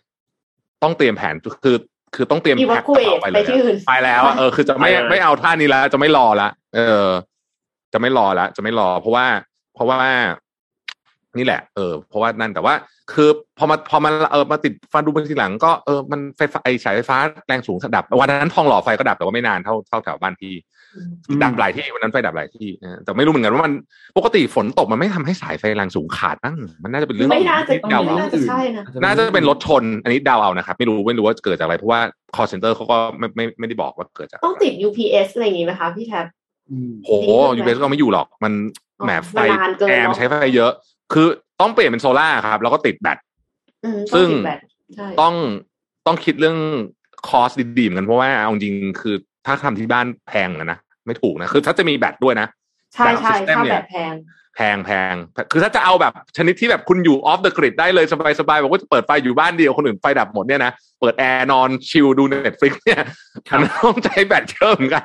ครับใช่ไหมเออใช่ไหมพื้นที่โอเคในการติดด้วย พื้นที่ในการติดใช่แผงอะหลังคาเนี่ยทำไงต้องอะต้องต้องต้องเยอะอะไม่งั้นก็ไปเช่าบ้านข้างเอามาๆไม่จริงขอให้ๆซ้ำไปขอบอกว่าติดแล้วก็ซ้ำหลับงอกคาว่าเสียตังค์ไงเสียตังค์ให้เขาหน่อยนึงไงไม่ครับแต่สำหรับบ้านบ้านใหม่นะเออบ้านใหม่ๆนะอันนี้เล่าให้ฟังนิดหนึ่งเพราะว่าวันก่อนเนี่ยก็ไปทำงานหนึ่งให้ SCG นะครับ หลังคาเดี๋ยวนี้ที่เป็นหลังคาโซลารูฟอะมันหน้าตาเหมือนกระเบื้องเลยนะคือคุณมองนี่มองไม่ออกเลยนะ มันของเทสลาไงเทสลาสวยมากเลยใช่ไหมเอออย่างนั้นนะของ s c g เขาก็มีเหมือนกันคือ สมัยก่อนเวลาเราติดโซลารูฟมันมองเห็นชัดเลยใช่ป่ะเพราะว่าหลังคาบ้านเรากับไอ้โซลาเนี่ยมันตัดสีตัดกันอย่างเงี้ยแต่คือตอนนี้เขาไม่แล้วเขาจะมีหลังคาที่หน้าตาเหมือนกระเบื้องปูนี่แหละ มองไกลๆมองไกลๆอืม นี่มีคอมเมนต์บอกว่าไปนอนในเทสลาครับพี่เห็นคนทำคอนเทนต์กันเยอะอ๋อเออเฮ้ยถ้ามีเทสลาเมื่อไหร่จะนอนจะไปนอนในเทสลาเฮ้ยวันนั้นคือแบบ แล้วนึกนึกออกไหมว่ามันร้อนน่ะ คือร้อนด้วย กังวลเรื่องงานด้วย คือไม่ต้องพูดถึงเรื่องนอนนะมันนอนไม่ได้อยู่แล้ว แล้วก็ไม่มีเอาจริงคือไม่มีอะไรทำเพราะว่าแบตแบตไม่กล้าใช้เยอะกลัวแบตหมดอืมได้แต่เออเทสไม่กล้าโพสเออไม่กล้าใช้เยอะระยะได้แต่โพสต์ระยะเดตัสบ่นไปเรื่อยๆอะไรอย่างเงี้ย แล้วก็แบบเออนั่นแหละ อืมครับอะไปไปไปทำงานทำงานโอเคค่ะอะทำงานนะที่ฮะเราอาจารย์ชาติชาติก็ตื่นมาทำงานก็ตีสี่แล้วตีสี่ตื่นไปวิ่งครับ เออ นะฮะเราก็ต้องไปเช้าทำงานต้องตื่นเช้านะต้องตื่นมาแบบตีสี่ครึ่งอะไรเงี้ยเข้าไปแปรงฟันอาบน้ำเสร็จปุ๊บออกมาอาจารย์ชาติชาติวิ่งอยู่วิ่งแล้วแบบออกไปวิ่งแล้วด้วยอะโหดมากนะฮะโหดมากก็เดี๋ยวใครวันนี้ที่ไฟหมดไฟนะ ไปดูไลฟ์อาจารย์จะไปชาดูติไลฟ์แล้วก็ครับแล้วคุณจะขยันทำงานขึ้นมาทันที ไม่ต้องไปหาไลฟ์โฟงไลฟ์โค้ชหรอกเพราะนี่แหละเนี่ยคนนี้แหละสุดที่สุดละนะฮะเดี๋ยววันนี้เราติดตามเรื่องของเอ่อประเด็นคดีของดารุมะซูชินะครับ เพราะว่าค่ะเมื่อวานนี้เนี่ยอ่าใช่ใช่มีการจับ เจ้าของได้แล้วนะครับ ที่บริเวณสนามบินสุวรรณภูมินะครับ แล้วก็จริงๆ เมื่อวานนี้ตำรวจก็มีการสรุปประเด็นมาประมาณหนึงแล้วล่ะ แต่ว่าอย่างไรก็ตามก็ก็ต้องรอดูกันต่อไปนะครับ วันนี้เนี่ยจะมีการฝากขังนะครับ ในวันที่ 23 มิถุนายนเนี่ยนะครับ จะมีการคัดค้านการประกันตัวหรือเปล่าอย่างไรก็ตามเนี่ยเราติดตามหน้าข่าวกันอีกทีหนึงแล้วเดี๋ยวพรุ่งนี้เรามารายงานอัปเดตข่าวนี้กันอีกทีหนึงนะครับครับวันนี้ขอบคุณ SCB นะครับ ขอบคุณที่คอยสนับสนุนเรามา เสมอเลยนะครับขอบคุณ SCB มากๆนะครับและขอบคุณทางด้านดีน่าโทนิวนะครับน้ำเต้าหู้ออร์แกนิกหอมอร่อยดีกับสุขภาพให้คุณออร์แกนิกได้ทุกวันนะครับ วันนี้เราสามคนขอบคุณท่านผู้ฟังทุกๆท่านที่ติดตามมากๆนะครับอยู่กันมาจนถึง8โมง20 เลยนะครับแล้วพบกันใหม่อีกครั้งหนึ่งในวันพรุ่งนี้วันศุกร์นะครับ สวัสดีครับ สวัสดีค่ะมิชชันเดลี่รีพอร์ต start your day with news you need to know